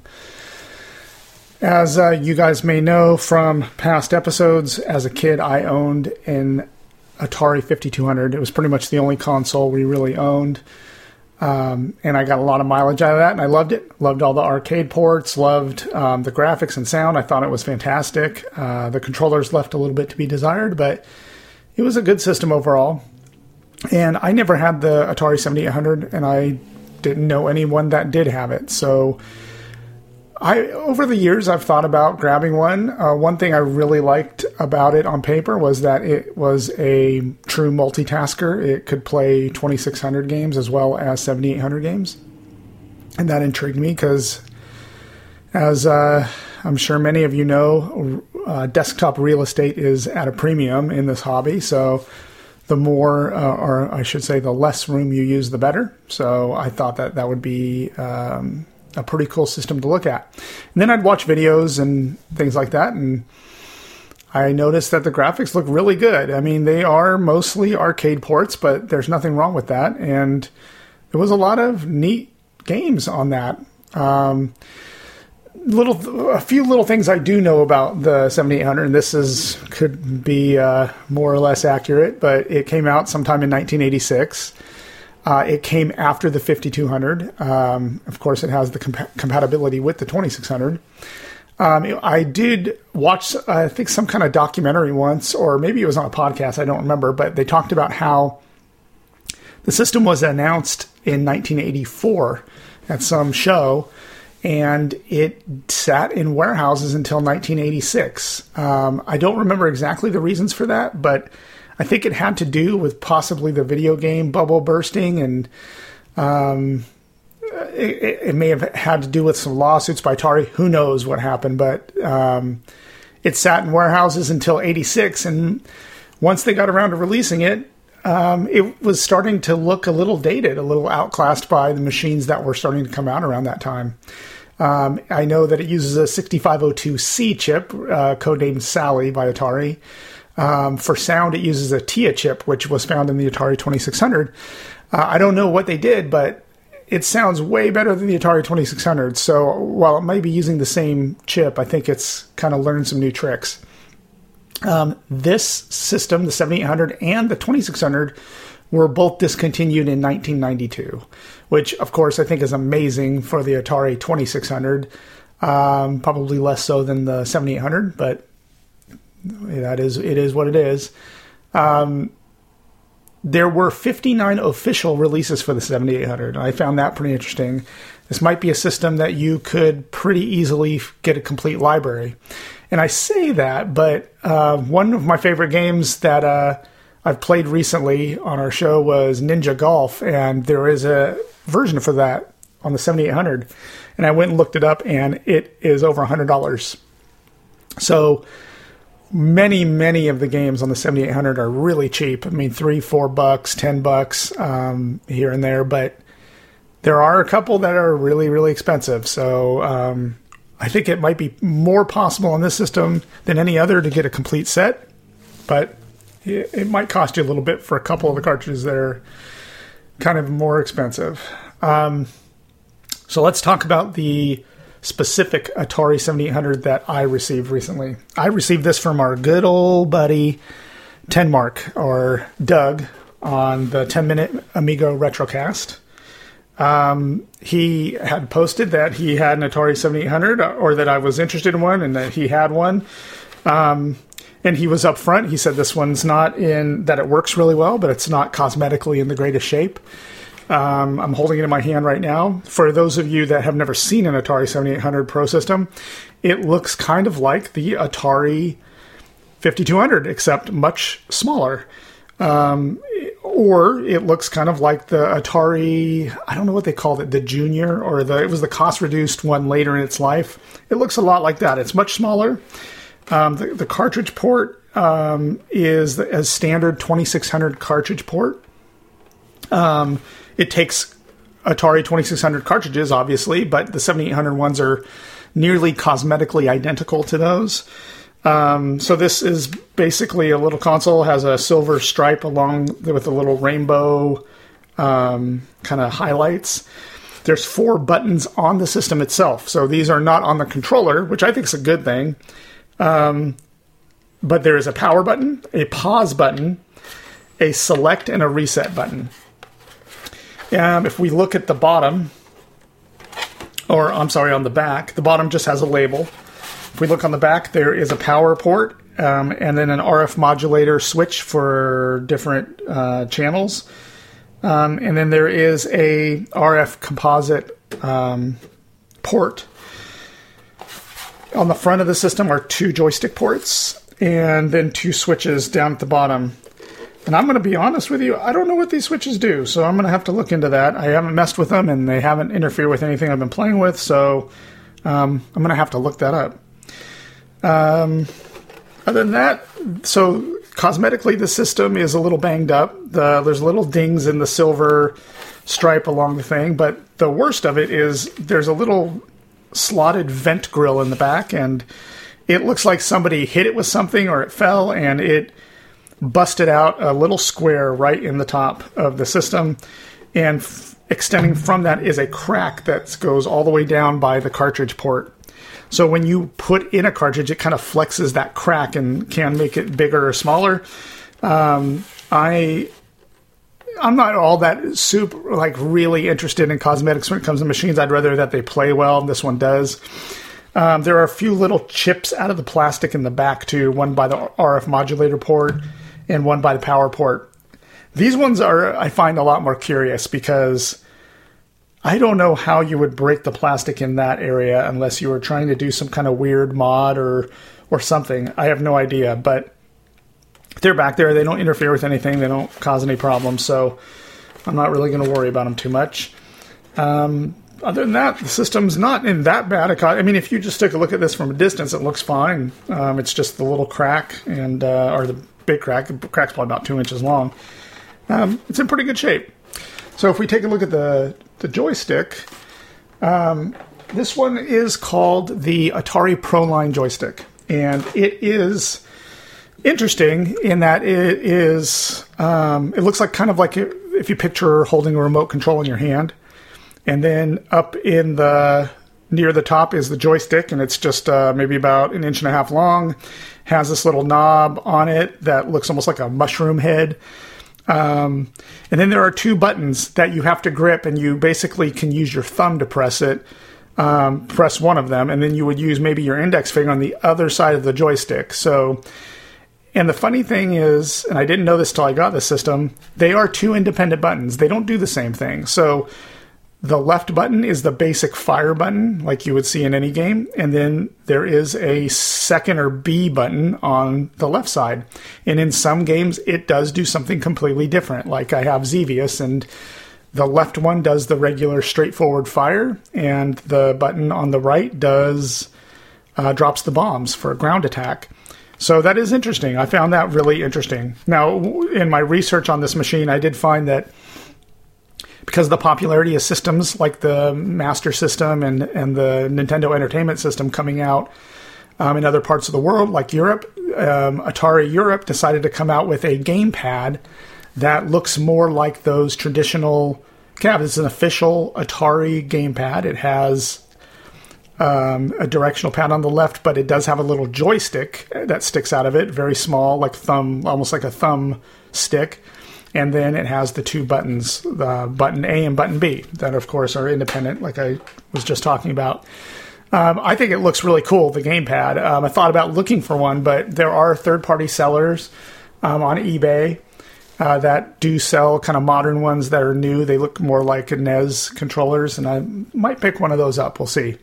Um, the one thing I can tell about, I tell you about that joystick playing it the first day, I, and I've only had this Atari 7800 about a week, uh, and using that controller um, the first day did fatigue my hand. I'm not used to holding a joystick like that. It it is unnatural for me to hold it these days like that. It's a lot like the Atari 5200 joystick. That one had four different buttons on the left, which two on the left, two on the right, but on the sides, just like this ProLine controller. Um, it, it does fatigue your hand after a while. And luckily, by the second day when I was playing it, it didn't really bother me that much. Um, I would not. I would never say that it is the most ergonomic and uh, hand-friendly joystick. It is absolutely not. So that's why I am thinking about getting the gamepad because I am starting to get intrigued by a lot of these games and doing high score challenges and stuff like that with them because uh, the games on here are really cool, which I'm going to get to in a minute. Second thing, um, the this I I for some reason in my mind thought that this had a natural composite port. It does not. It is an RF port in the back. So when I took a look at that, the first thing I did was I started looking up mods because I I would prefer a composite port. So I started looking up mods and there are mods aplenty for this um, for the 7800.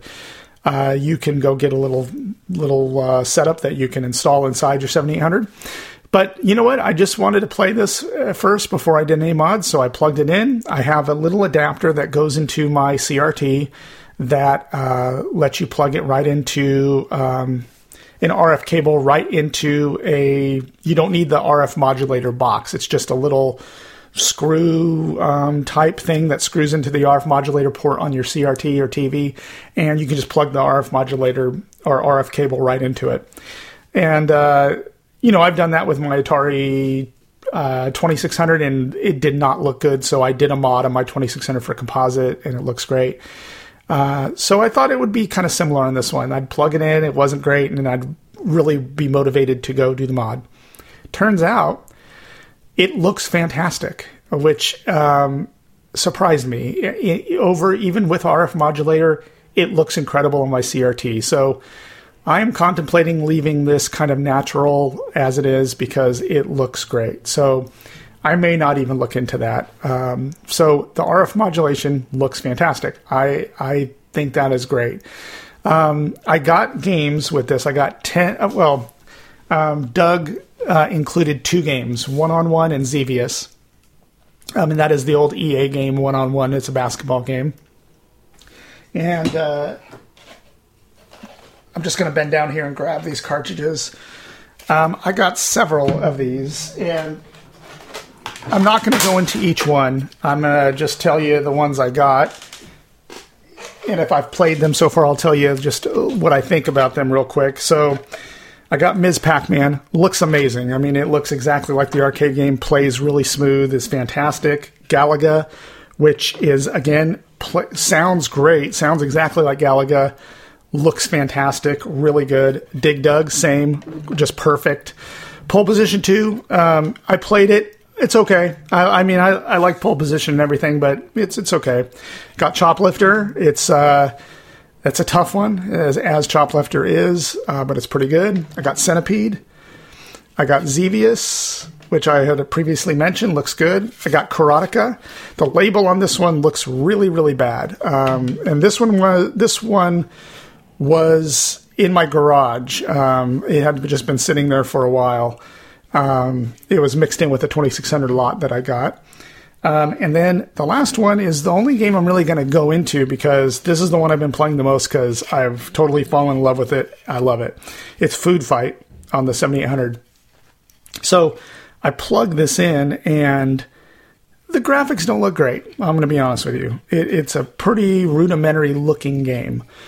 Uh, and I didn't know how to play it, but the beauty of the games on the 7800 is that there's some simplicity to them. You really don't need a manual with any of these to pick up how to play them. I mean, none of these need require um, a manual because mostly they're arcade ports, which you know are designed to be simple to learn, hard to master, so that it eats up your quarters. Right?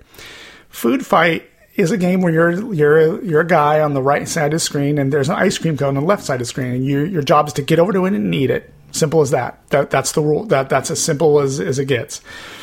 So the problem is, is that uh, there's like these little holes in the ground, and little bad guys pop up out of the holes, and they start coming towards you. Late in the second level, they will start actually even throwing things at you too. Um, around the play field are is food, piles of food. If you run over to the pile of food, you can grab it and you can throw the food. Now, there is um, a there is a bonus to not using a lot of food in the food fight because when you go and you eat that ice cream cone, you get a few points for every uh, leftover food that's on the ground. So you don't want to use up all the food throwing it at the bad guys you want to get over to that ice cream cone and eat it and move to the next level as quickly as possible. Um, when you kill a guy on there or you you don't kill him, you hit him with food and they disappear. When that happens, um, a new guy's going to pop out of one of those holes that, that are around there. By the way, don't step on the holes; you'll fall through the hole. So I'm sitting here playing this, and it is addictive. I've I fell in love with this game. I couldn't put it down. I played it over and over again. It's a blast. So Food Fight on the 7800 so far is probably my favorite game. Uh, I'm loving it. So overall, though, all these games look really good. And for sharing the same chip, the TIA chip that the 2600 do, does, the system sounds great too, which is a pretty amazing to pull off for the system. So overall, I'm really happy with this um, purchase, and I am going to start collecting uh, games that I love from the arcade and ports and, and systems that Atari was w- really well known for.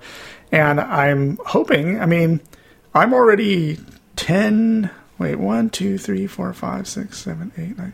Yeah, I'm already 10 cartridges into the collection, and so I have 49 left to go. Who knows? When I'm around town, I might look and see if there are, there are cartridges I don't have, and maybe in a couple of years I'll have a complete set. Who knows? Um, but I am looking forward to playing these games and collecting and getting a gamepad and really diving in that. But like I said in the beginning, it's a great multitasker, so it's going to sit there, and I think it's going to be my main 2600 and 7800 system. Anyhow, that is my uh, first peek at the Atari 7800.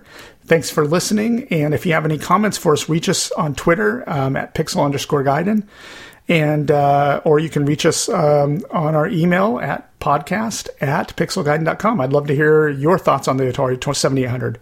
Thanks a lot. Hey guys, how about we take a little break? Check with our friend over the pond. That's right, it's tea time with Tim. Hi, everyone, and welcome to another Tea Time with Tim.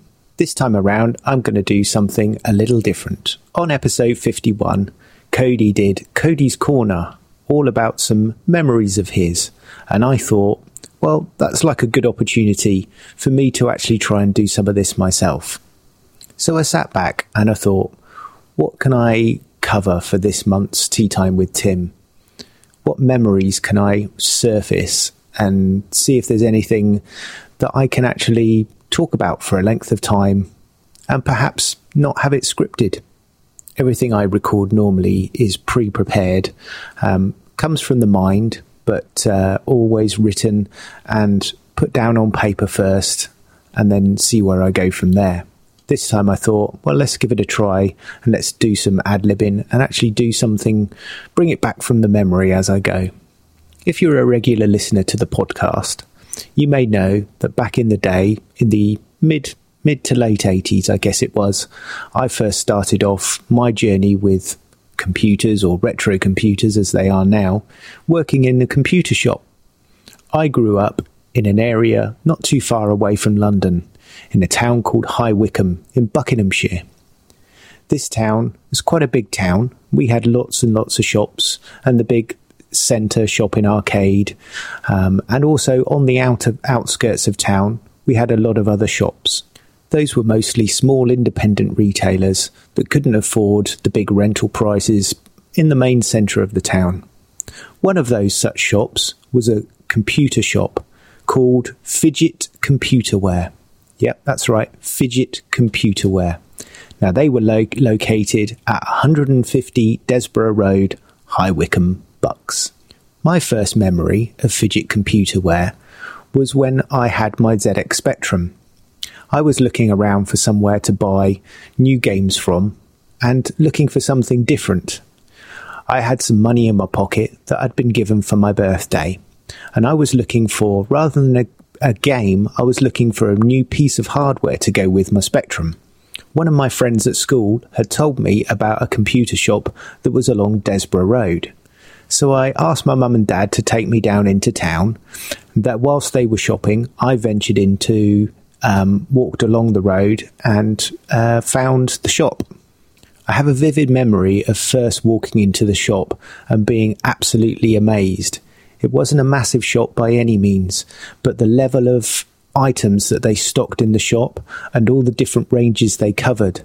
So even back in, I guess it must have been probably 1985, I first went into the shop. They had Commodore 64, ZX Spectrum, Amstrad, uh, all the 8 bits. Um, none of the none of the 16 bits were really available at the time, and that was that was due to come very very shortly. But at the time, yes, I had my ZX Spectrum.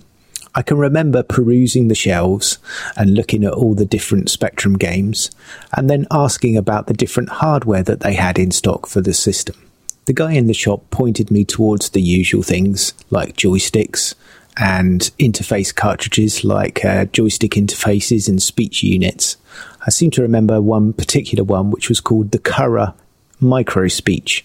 Now, I had a friend that had one of those, and that wasn't really of interest to me. But one thing that he did point out was a slow mo device. Now, this was a little device that you plugged into the back of the uh, Spectrum on the edge connector on the on the port at the expansion port at the back, and it had uh, a lead coming off of it, and it went to a dial. And this rotary dial you could turn up or down, and it would actually I don't know exactly how it worked. Maybe it was based on interrupts or something along those lines.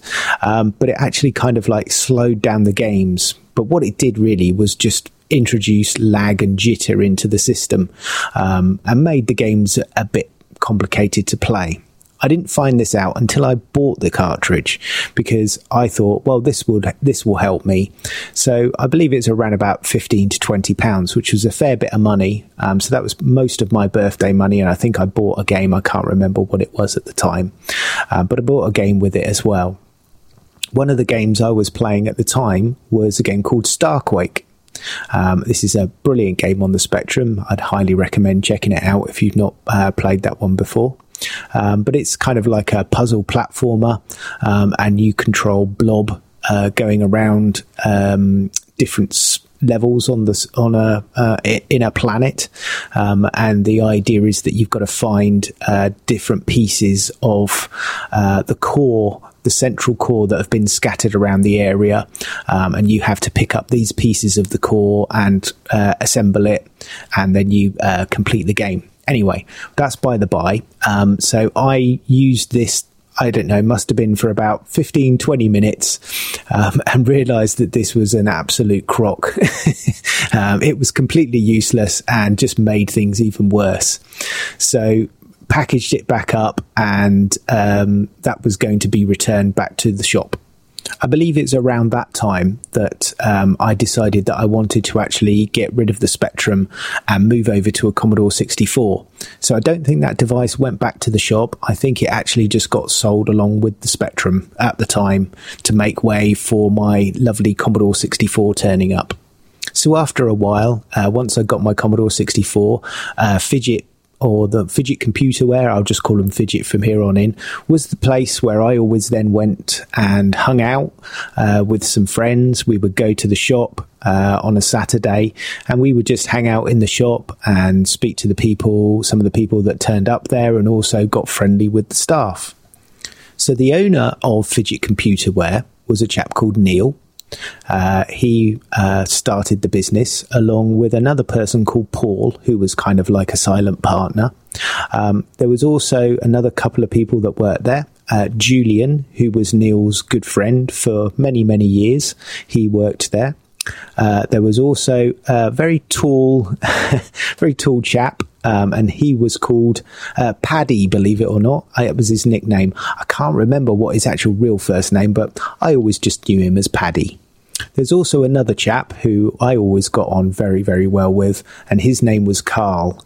He wasn't really so much into the computer side of things, but he was an absolutely fantastic artist um, and would always be um, drawing bits and pieces just sat up in the shop. Um, he'd um, have uh, a pastel set out or something like that, and he'd just be um, just drawing there in the shop, sat up on, uh, sat up in the corner at the back of the shop. Some amazing work that he did, and there's there's more memories that I can talk about Carl as well. Over the course of the next twelve months, I'd get to know the guys who worked in the shop pretty well. As a very young teenager, trying to get more games for your computer, the way that you could finance those was normally with a paper round or some kind of evening or Saturday job. I worked several such jobs. I can remember I had a paper round. Um, that was a big long paper route that I used to get up and do in the mornings. And I also worked in a fish and chip shop. Um, and the, the strange job that I had was actually to uh, peel the potatoes and put them in the chipper machine. Um, I won't go into too much details about that, but um, yeah, that that was a job I held for a while. But the one job that I really wanted to do was actually spend my Saturdays at, and evenings, if I could, working in the computer shop. And one of my good friends was a, a chap called John Hall. Now, he actually um, managed to snag the, the job working in the computer shop that I really wanted at the weekends. And uh, he was a year older than me. So when it was time for him to leave school, he gave up that job and I was offered the, the position of Saturday worker in the shop. So off I would go every Saturday morning, get on the bus and get into town, walk the little way from the bus station over to the shop on Desborough Road, and there I would be for the rest of that day, happy, absolutely happy in a place where I was able to just uh, obviously work. I, I, was being paid to work, but also you're being paid to play games. Uh, and that's that's what we did. We would uh, we would obviously be working, serving customers. In between, we'd be playing and talking about games. We would have the regular customers that used to come into the shop. Um, they used to sit around with us and just talk about general stuff, computers, and uh, we had a few uh, comic collectors. Um, and because we weren't too far away from London. Uh, they would often um, go into London, uh, go into places like I think it was Forbidden Planet, uh, buy all their uh, comics and bring them back. And they would kind of like sit down in the in the back of the shop and sit down and read through some of their comics and some of the other guys that were um, that were there working in the shop. And I think it was um, Eddie was another guy that worked in the shop. He was well into his comics so he was always interested to see what they brought back from London. So yes Saturdays from I guess the age of uh, 14 up to 16 was generally spent in the shop either uh, at the weekends either as a customer or working in the shop now, the guys who I worked with, um, they were very influential on my teenage years, uh, maybe for good and also for some bad reasons, but we won't go into those right now. um, but mostly because they were a fair bit older than me. Uh, I know Julian and Neil, who um, who Julian ran the kind of ran the shop, and Neil was the owner. Um, they were both kind of in their mid thirties, even back in the eighties then, um, and they were very influential on me. Um, they kind of took me under their wing, as it were, um, and uh, not only you know were were relatively protective over me, I guess, in some ways, um, but were also um, you know willing to teach me the ways of the world and certain things. Uh, yeah, it was it was a it was a fantastic time. So eventually, the time would come for me to sit my exams, and on my 16th birthday, I um, finished my last exam. I put my pen or pencil down, whatever it was, got on the bus, and uh, into town and started actually working full time in the computer shop as well. Uh, they offered me a full time position, so that's where I went. I didn't go into college or any other higher education. I went straight in to be a man of the world and a, a working man being a retail establishment, obviously your patterns were throughout the normal working week. Uh, the shop would be okay, it would be busy enough uh, to keep us all going, but the mainstay was the weekends. Uh, certainly on a Saturday, um, I know there was occasions where we did open on a Sunday towards the busier time of year, so obviously the holiday Christmas season. Uh, but for most of the part, most of the year, we were mostly open on Saturdays, um, and uh, uh, Saturdays only, should I say? And that was our busiest time. Uh, Saturdays was literally wall to wall people, probably from when the shop opened at 10 o'clock, probably around about until sort of like 3 o'clock, 4 o'clock in the afternoon, where eventually it died off until we closed at 5 o'clock. Uh, Saturdays would be the, obviously the busy trading day. Um, we would have people in the shop all day. Um, they would be coming in, uh, looking at games and computers. So upstairs, uh, there was a business area. Uh, so we sold mostly a lot of the uh, software for Amstrad systems at the time. So there was the Amstrad PCW, uh, the personal computer, which is the one that came with a printer. Um, that ran a CPM operating system. Um, and we used to sell a fair bit of stuff for that with the three inch drive. A lot of business software. There was a few games on that one, uh, but mostly that was all the business stuff. Uh, we also used to do the Amstrad uh, range of PCs. So the 1512 and the 1640, they were very, very popular, uh, but we didn't actually sell those computers themselves. We would often say, well, um, go and buy the computer from somewhere like Dixon's or Comet or Lasky's, I think it was at the time um, and bring it back into us, and we'd quite happily upgrade it and add a hard drive into it and all those other good things. Uh, but we weren't really interested in selling those because the margins I know were very very small on those machines at the time. Uh, so we were really more about um, charging people to upgrade their systems um, and yeah ex- expand them and, and put the things in because it was often cheaper for them to go and buy the base model 1640 or 1512 and then bring it into us and then we would upgrade the RAM and add a hard card or a hard drive into it for them. Going back downstairs in the shop from memory, I can uh, remember as you go down the stairs, right in front of me would have been uh, a big rack of uh, budget titles.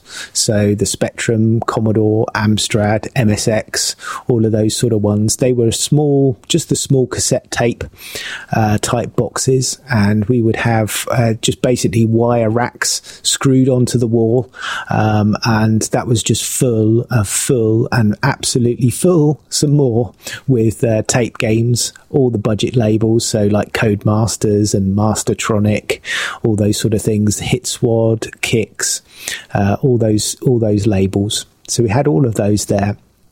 Then going back through the shop, uh, we had some big wooden shelves that were at an angle, um, and on those shelves would be all the full price games. So again, Amstrad, Commodore, Spectrum were the main three. Then going to the back of the shop, uh, before the 16 bits came out, we would have um, some of the other systems running at the back. So, like the uh, MSX, um, and I think there was an Atari 8 bit at one stage running at the back there as well, and also the BBC Micro. Um, I know that Neil, the owner of the shop, he was uh, a big BBC fan, so he would have the BBC running at the back as well, and he'd often be tapping away on it and programming and doing bits and pieces. Um, and then eventually, uh, as time went on, when I started working full time, obviously the 16 bits came in. So the back of the shop was dedicated to the 16-bit micros. So we had to start off with we had the Atari ST when that came out. Um, we would uh, be one of the main stockists actually for the Atari ST at the time. Uh, we had a big range of um, software, so games and business software at the time, and that's where I remember playing Mud Pies for the first time. Um, that's just been recently featured on um, one of the Coco streams that I've just done uh, on our Twitch channel. So I p- played Mud Pies and several other games on the Atari ST. Um, and then came the Amiga.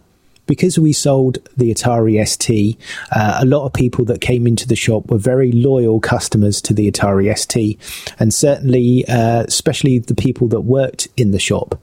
Um, uh, Neil and Paddy both had uh, Atari STs. Julian, by this time, had left. He'd departed to go back to Wales. Um, but um, uh, Eddie, who also worked in the shop at the time, um, he had an Atari ST, and eventually I bought an Atari ST as well. Um, now, one thing that I can specifically remember is uh, going down, uh, coming into the shop one day and there was a new computer that had just arrived. Um, we had uh, it all come in its boxes, so it was a nice big shiny box of the computer and a nice big shiny box of the monitor that came with it.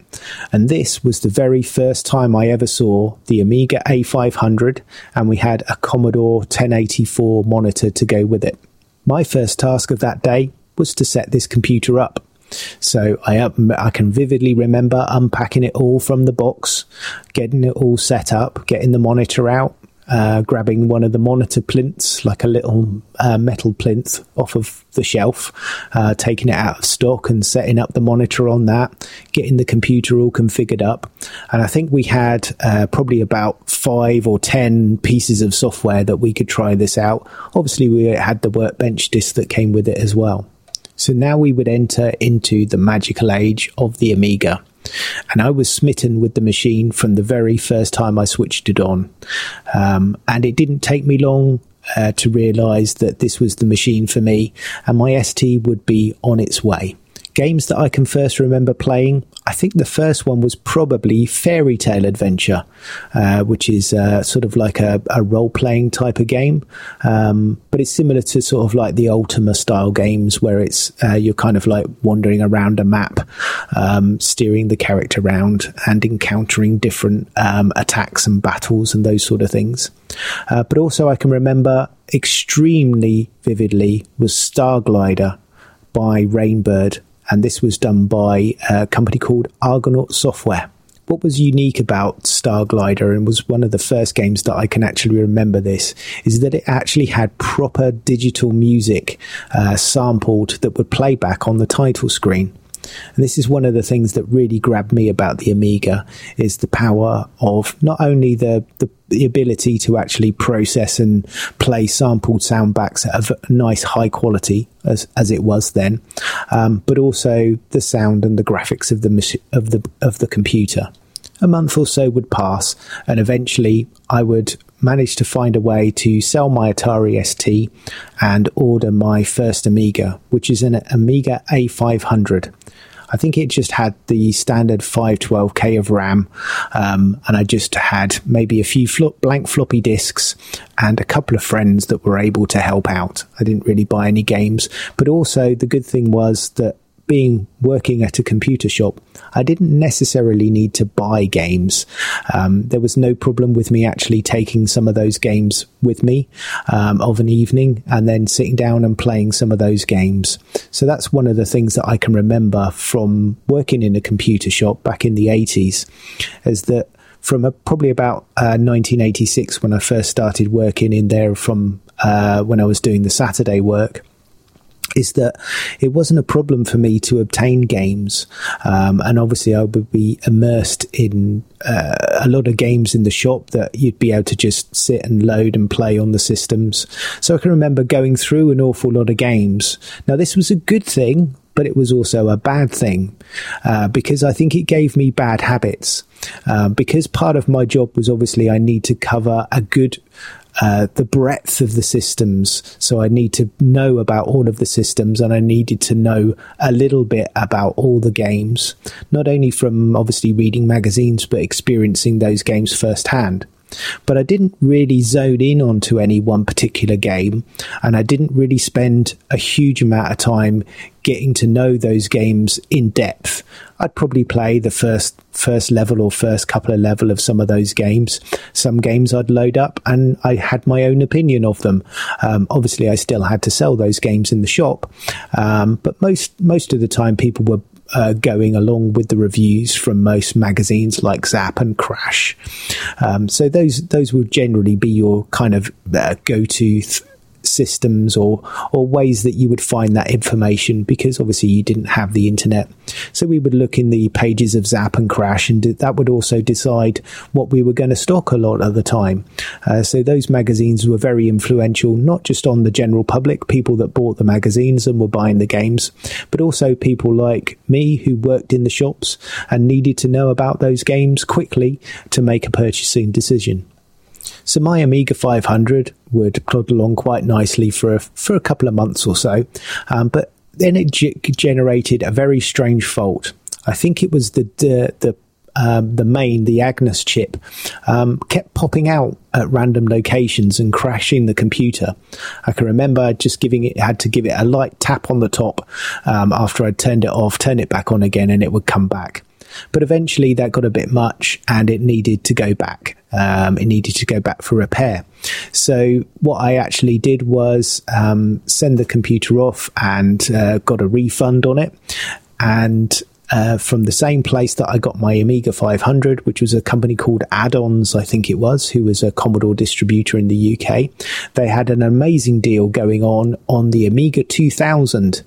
Uh, that came with a hard disk drive, SCSI hard disk drive, and the PC XT bridge board with a five and a quarter inch floppy drive. Um, now, this was considerable amount of money. I seem to think it was around about, uh, could have been close to 800, 900 pounds at the time, maybe even more. Uh, but because I worked in the shop, um, Neil was very kind and was happy for me to uh, purchase it, get it in, and then I would pay him um, weekly out of my salary towards the machine. So that brings us up towards the end of 1988 and just knocking into 1989. I think that's where we'll leave it for now. Um, if you really do like this, I'm more than happy to carry on and uh, explain some of my uh, other things that I've been involved with in the computer industry after that. Uh, but for now, I think we'll leave it there. I hope you enjoyed this trip down memory lane with me, and I'll catch you on the next exciting episode of the Pixel Gaiden podcast. Take care, everyone. Bye. All right, everyone. Eric and I are back live here in the studio.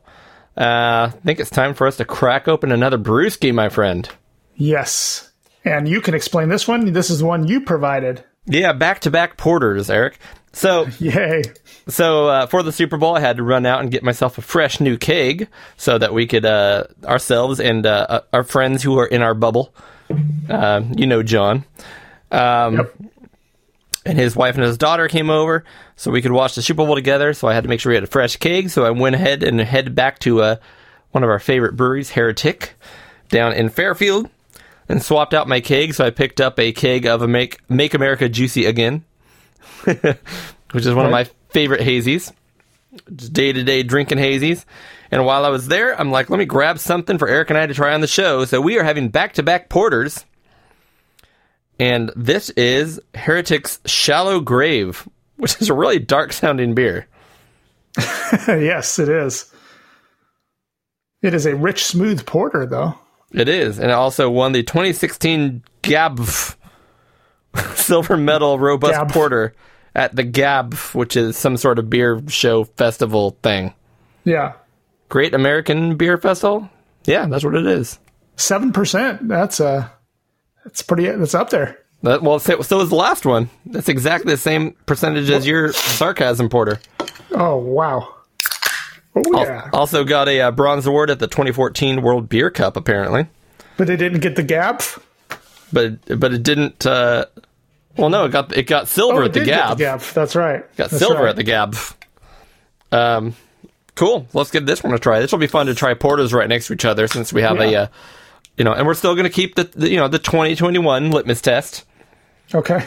Um, the other one we did barrels, so this time we can uh, do out of it's a shallow grave. So we'll do this out of um, um, you know, Eric, how many how many times have you as a father or even maybe your dad when you were younger buried a pet in the backyard and you accidentally dug it up later or kicked it up or it rained and it exposed itself? So yeah, right. Now I haven't done that personally, but I have a you know my friend Jesse I tell you about on the show a lot. We played Atari 5200 when we were young. I've heard about Jesse's girl. I don't know Jesse himself. No, you don't know Jesse. but I've talked about Jesse's girl. But he has he's buried uh, like when since you know the the 80s, the early 80s. He's buried every pet in his backyard, so he he finds them he finds them all the time back there. Like oh, this is where. Like I remember as a kid, he had a, two dogs, Sunshine and Malcolm, and they they're back they're back there. Oh, poor guy. Well, what's left of him is back there. there. Yeah, that was a long time ago. We'll, to, we'll rate this out of tw- uh, 2021 uh, beloved, beloved pet bones dug up in the backyard. all right, so here it is. Cheers. Cheers, my friend.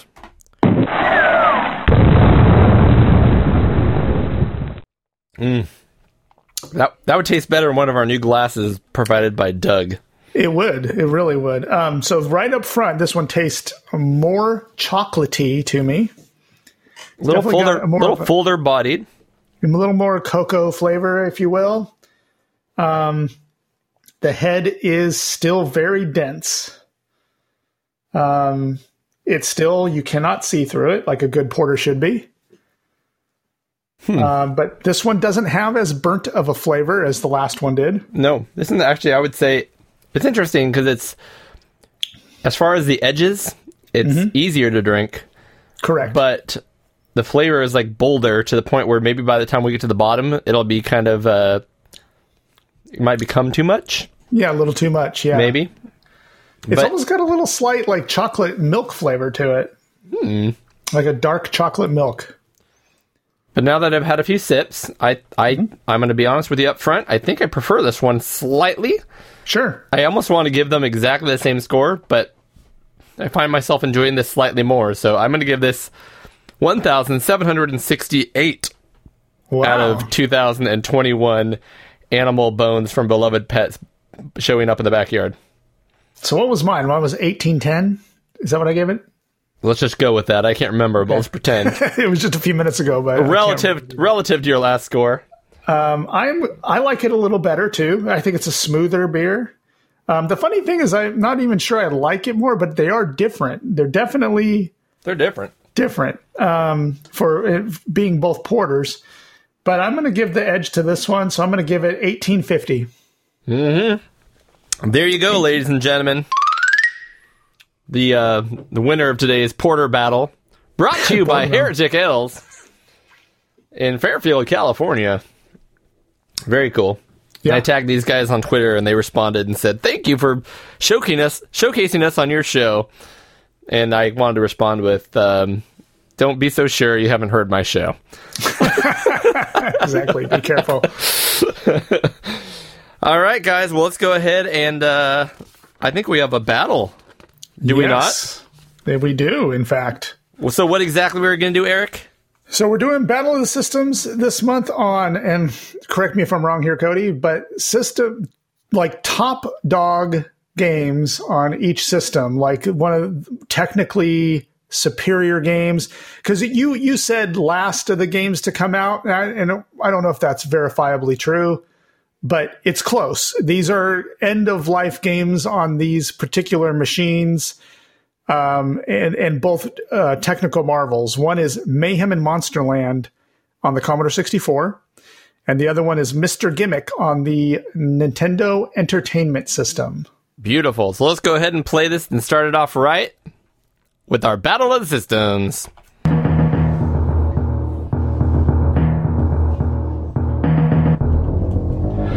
Battle of the Systems.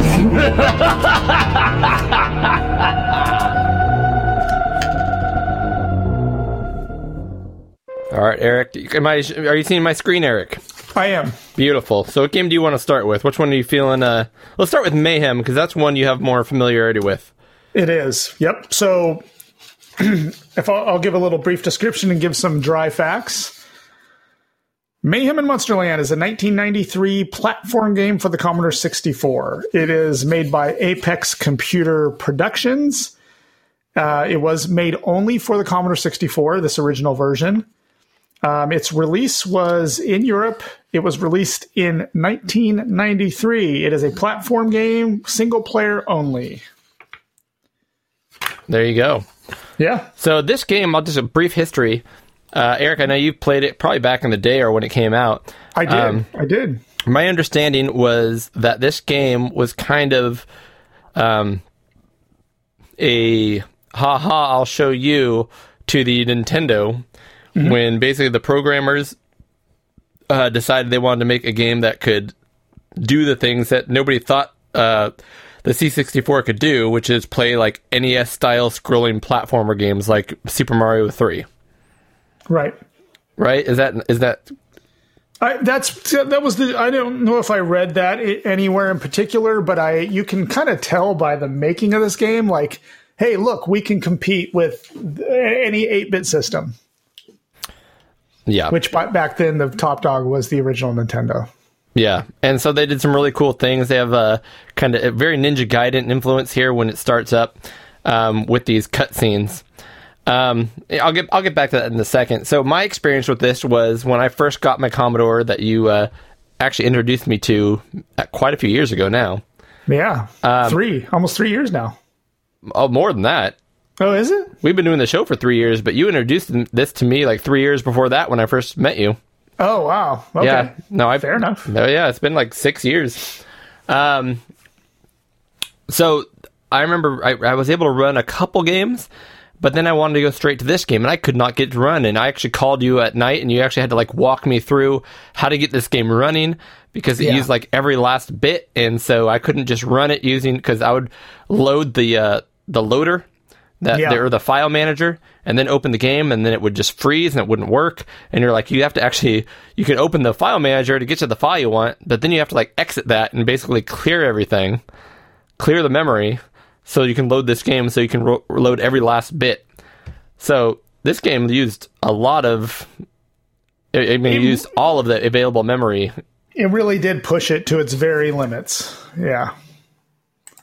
Um, So I remember when I finally did get it running after all that, I had a hard time playing it um, in, in large part because I wasn't used up to jump at all at that point, Right. and because it was very flickery.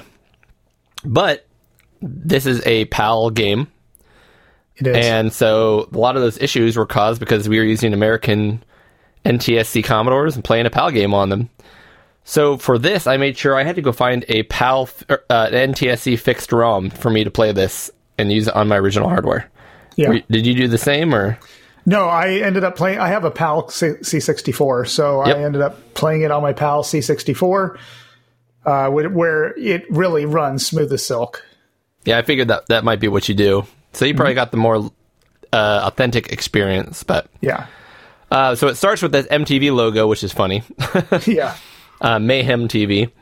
Uh, but yeah, the intro here is really cool because they tried to make it very theatrical, and again, a lot like Ninja Gaiden on the NES. It has these little cutscenes with these scrolling images, and characters come in, and it like hard freezes to black and white, and they name each of the characters. It's very theatric and very cool. Um, and then eventually we get to the gameplay, which um, the first thing you notice is they picked a color palette you know the the Commodore is very much known for its kind of uh, different colors of mud color very, palette, m- it's a very muted color palette. Yeah, and they found a way to make this thing look as vibrant and bright as possible. They picked colors that popped the most on the Commodore, I believe. and they look really amazing. I mean, one thing you see in this game, which we'll go into because there's light and dark levels, but the bright the the bright levels are very bright with very very vibrant colors. Absolutely. So, how would you describe the uh, the gameplay, the minute to minute gameplay of this game? Sure. So you are a. Um, let me look at my notes here. You are a magi- uh, apprentice magician dinosaur, and living in Monsterland. And did you do you know the name of the character, Cody? I, I want to say Bub and Bob because it looks No. to me like Bubble Yeah. Bobble characters. No. but no, I don't. Um, and I don't know if it's a him or her, but th- their name, I guess, is um, Theo. Well, I guess it would be a boy then, maybe. I don't know. Theosaurus. Theosaurus. Okay. Theosaurus. And basically, the game is al- alternates the same level. The first time you play it, it's dark, so the colors are very muted, and you are running around. It's a typical platform. You're Eh, you're And when it's dark, dinosaur. when it's dark, it starts saying you're playing this level on sad. Yep, exactly. Sad and happy Sad. levels. You're running around and you jump on people's heads. There is no fire in this game. You jump on their heads, and when you do, they release these little bags of magic dust. They, or they could release nothing. Or they can release nothing, correct. You're looking for enough magic, which there's a, a magic countdown timer at the bottom. Not a timer, but a, a count, you know, how many you have. yeah. Every time you get one, it goes down. And then when you reach zero, you deliver the magic to God, who do you deliver to? Like a little It- well, it's like a gate at the bottom of the level, which I had to look up because I didn't know at first. right, you deliver it to this gate and but then it takes it to somebody and they say, "Hey, okay, now we'll we'll we'll make the land happy again." And then you have to go through the happy level. So it's the same level, but now all the colors are there. Which I Um, find hilarious because the game on sad has very few enemies, and then when you make it happy, it gets harder, and there's more people trying to kill you. right, sure. and you're trying to collect something different in the um, what was it? Um, God, now I can't remember. You're collecting something different on the. So when you're in the happy level, there's stars kind of scattered around, almost like coins on Mario. That's right. That's right. I couldn't remember if they were stars or coins or whatever, but they're stars, and you need to go collect them all, and then you can move on to the next level. Um, uh, scattered around the levels are these little checkpoints, ga- little gateways. Whereas if you die, you can go back to the checkpoint instead of having to go all the way back to the beginning of the level. Um, and Much- then you just you're just trying to go through the levels, and the levels are named things like um, Jellyland, Pipeland, Spottyland, Cherryland, and Rockland.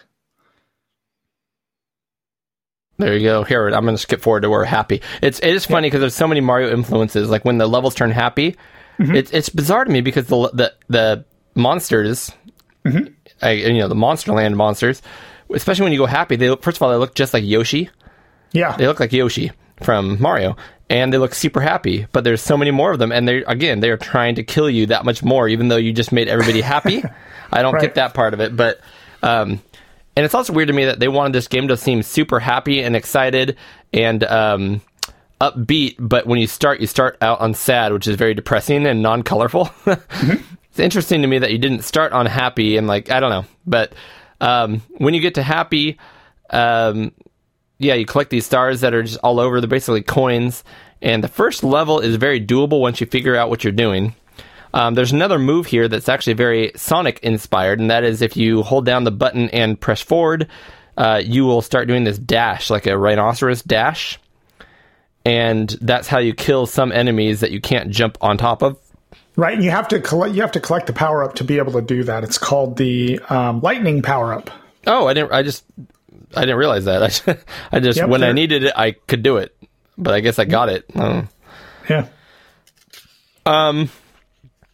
and there's like you said a bunch of different worlds and you just kind of keep doing the same thing um, it took me a while to realize how to play the game because i didn't read the Yeah. instructions and it's not like a linear platformer like a, like a mario which is what i thought it would be Yeah.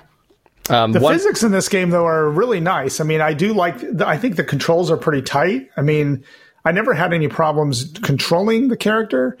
Um, it really is just the the difficulty in this game is trying to make sure you kill the enemies by bouncing on top of their heads correctly or doing the charge attack correctly. Because if you don't, you will die. See, so I have a little different opinion on that. Um, what, really quick, one more thing you can do, which is a big part of the game, is if you are on a platform, you can press down and jump to jump through the platform down below you. So a lot of times you're, you'll get above an enemy and press down and just fall on top of them, which works well. Um, Yeah. So yeah, it is kind of momentum based, but it's jerky, and I had a hard time learning that. So, for example, when you um, start running, kind of like Mario, in theory, like Mario, his momentum slowly builds up until he's going faster. With this one, you go slow until you hit a certain point, and all of a sudden you go faster. There's this, um, it's an immediate, like, there's only two gears. You're either going this speed, or after a while, they'll go this speed. And I think you really have to get in tune with exactly how long you can hold over until you speed up Yeah. because I was having trouble hitting jumps. Like I would try to hit a small jump and I'd I'd be going a little too fast. All of a sudden, I would just go too fast and I'd miss, or vice versa. I would try to make a jump and I didn't quite give myself enough run up to hit the speed I needed to make the jump. Um, I kind of struggled with it, and maybe it's just because I'm so familiar with Mario and his physics. right. Um, and then the same thing with the little Rhino charge is you have to have a certain amount of run up before that works, and I had a hard time gauging when he was going to start doing the Rhino charge. Yeah. Um, The one one cool thing I really really like about the game is the sprite animations are amazing. Like when you hit a character, it literally dissolves into little stars and then dissolves away. The guy when he runs has a lot. There's a lot of frames of animation for mayhem, so the game looks very well animated. I agree. Yeah, no, it's a great looking game. Um, how what as far as gameplay, what's your opinion on it? I, I found it pretty approachable, but it does get to me to be very difficult to. I don't want to at all say that it's pixel perfect, has to be pixel perfect when you jump on an enemy, but I did find myself dying quite a bit because I didn't quite hit the enemies the right way. Yeah, Would you agree with that? Oh yeah. Yeah. Um, and that got kind of annoying because I, I don't want that. You know, it, I wish they would have given you a little leeway on that.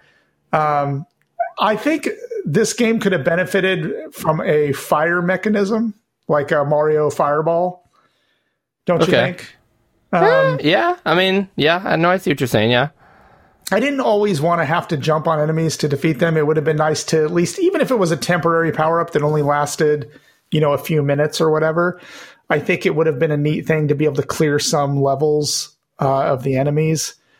Uh, but overall, I actually really enjoyed this game. And like you said, I mean, it, it is a technical marvel for the Commodore 64. I mean, other than Sam's Journey, I'd say this is the second best platform on uh, platformer on the Commodore 64, hands down. Sam's Journey is the best one. I mean, it, it you, you know, I know you haven't quite started playing that yet. No, I haven't.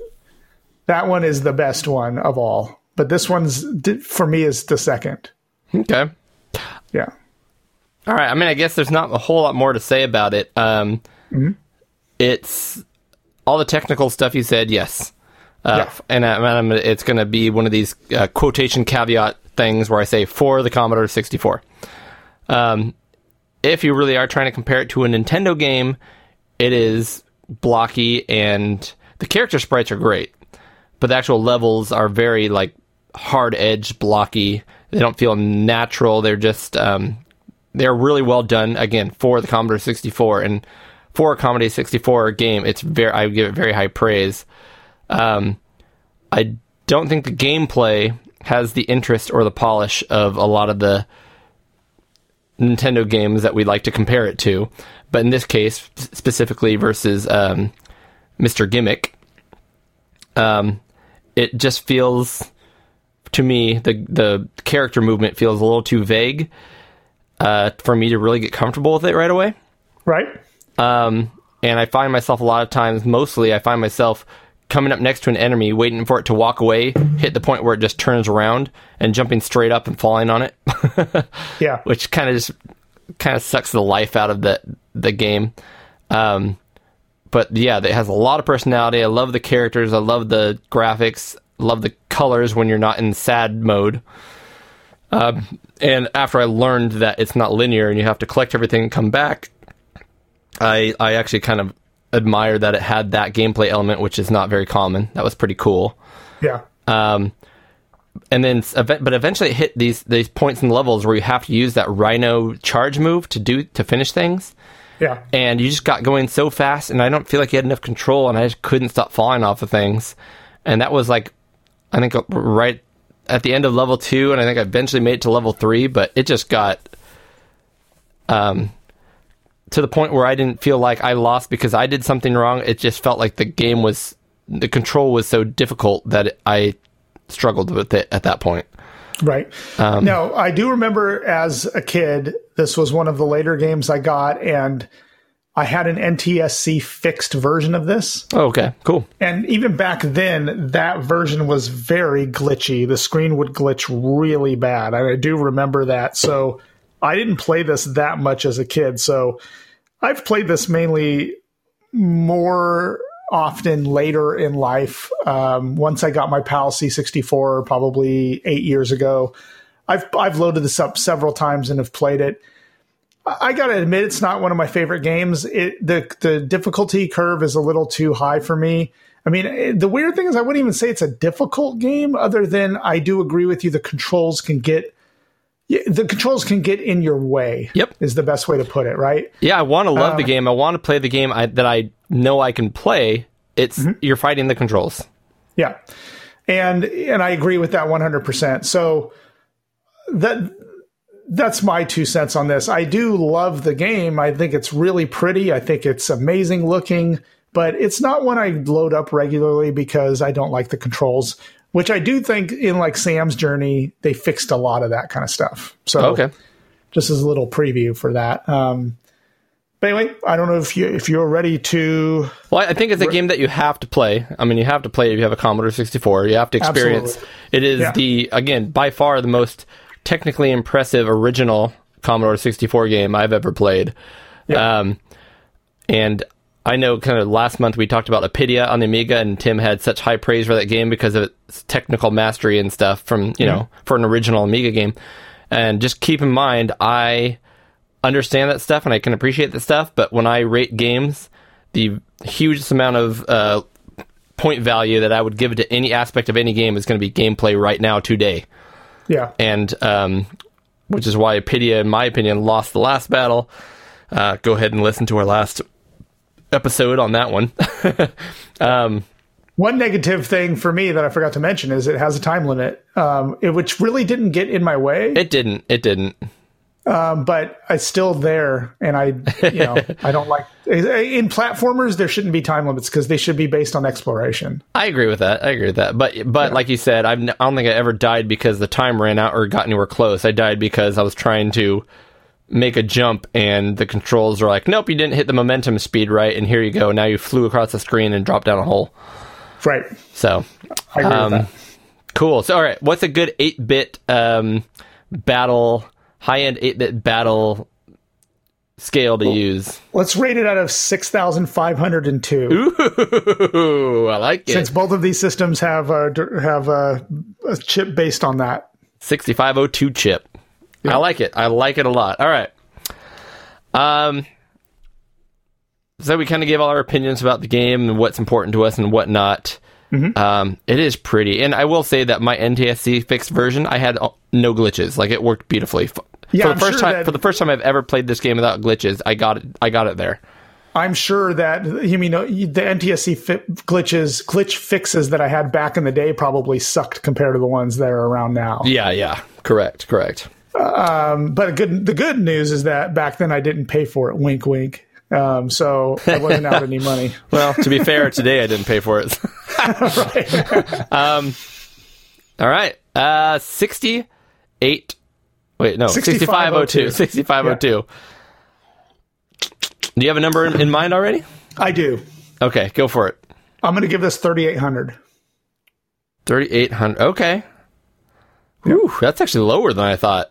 30 Yeah, I'm not, like I said, I'm not terribly, uh, this isn't one I go back to regularly because I don't like the controls on it. So this isn't a great game for me. I mean, I, I do, I do like it technically, but I don't like playing it all that often.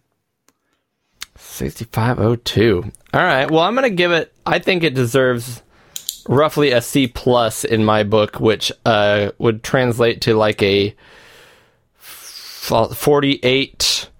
4803. You're going to give it a 4803. and I gave it 4803. what, 30, I gave it 3,800. Yeah. So you're giving it a 4803. 4803. Okay.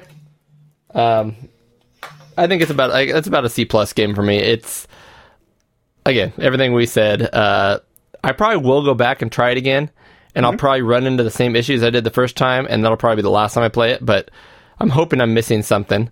And Um, this game is definitely helped by a joystick if you have an up button. Like, you know, I know both you and I have a arcade stick that has a button mapped to the up. Uh, it helps out tremendously in this game. Yeah, well, in fact, maybe that's why I gave it a higher score. Is I was using my Nintendo pad that I have converted for my Commodore. Good. And Which made- sec- you have a second button for jump, right? Yep, which makes Yeah. it much easier. Yeah. Yep, absolutely. Cool. Cool. Let's go, go on to the next. Oh, so now that we've given our scores, why don't I give a couple of scores? There were I couldn't find a ton of different ra- ratings for this game on the web, but I did find a few. Lemon sixty four, the average score for this out of ten is eight point four, so it's pretty high.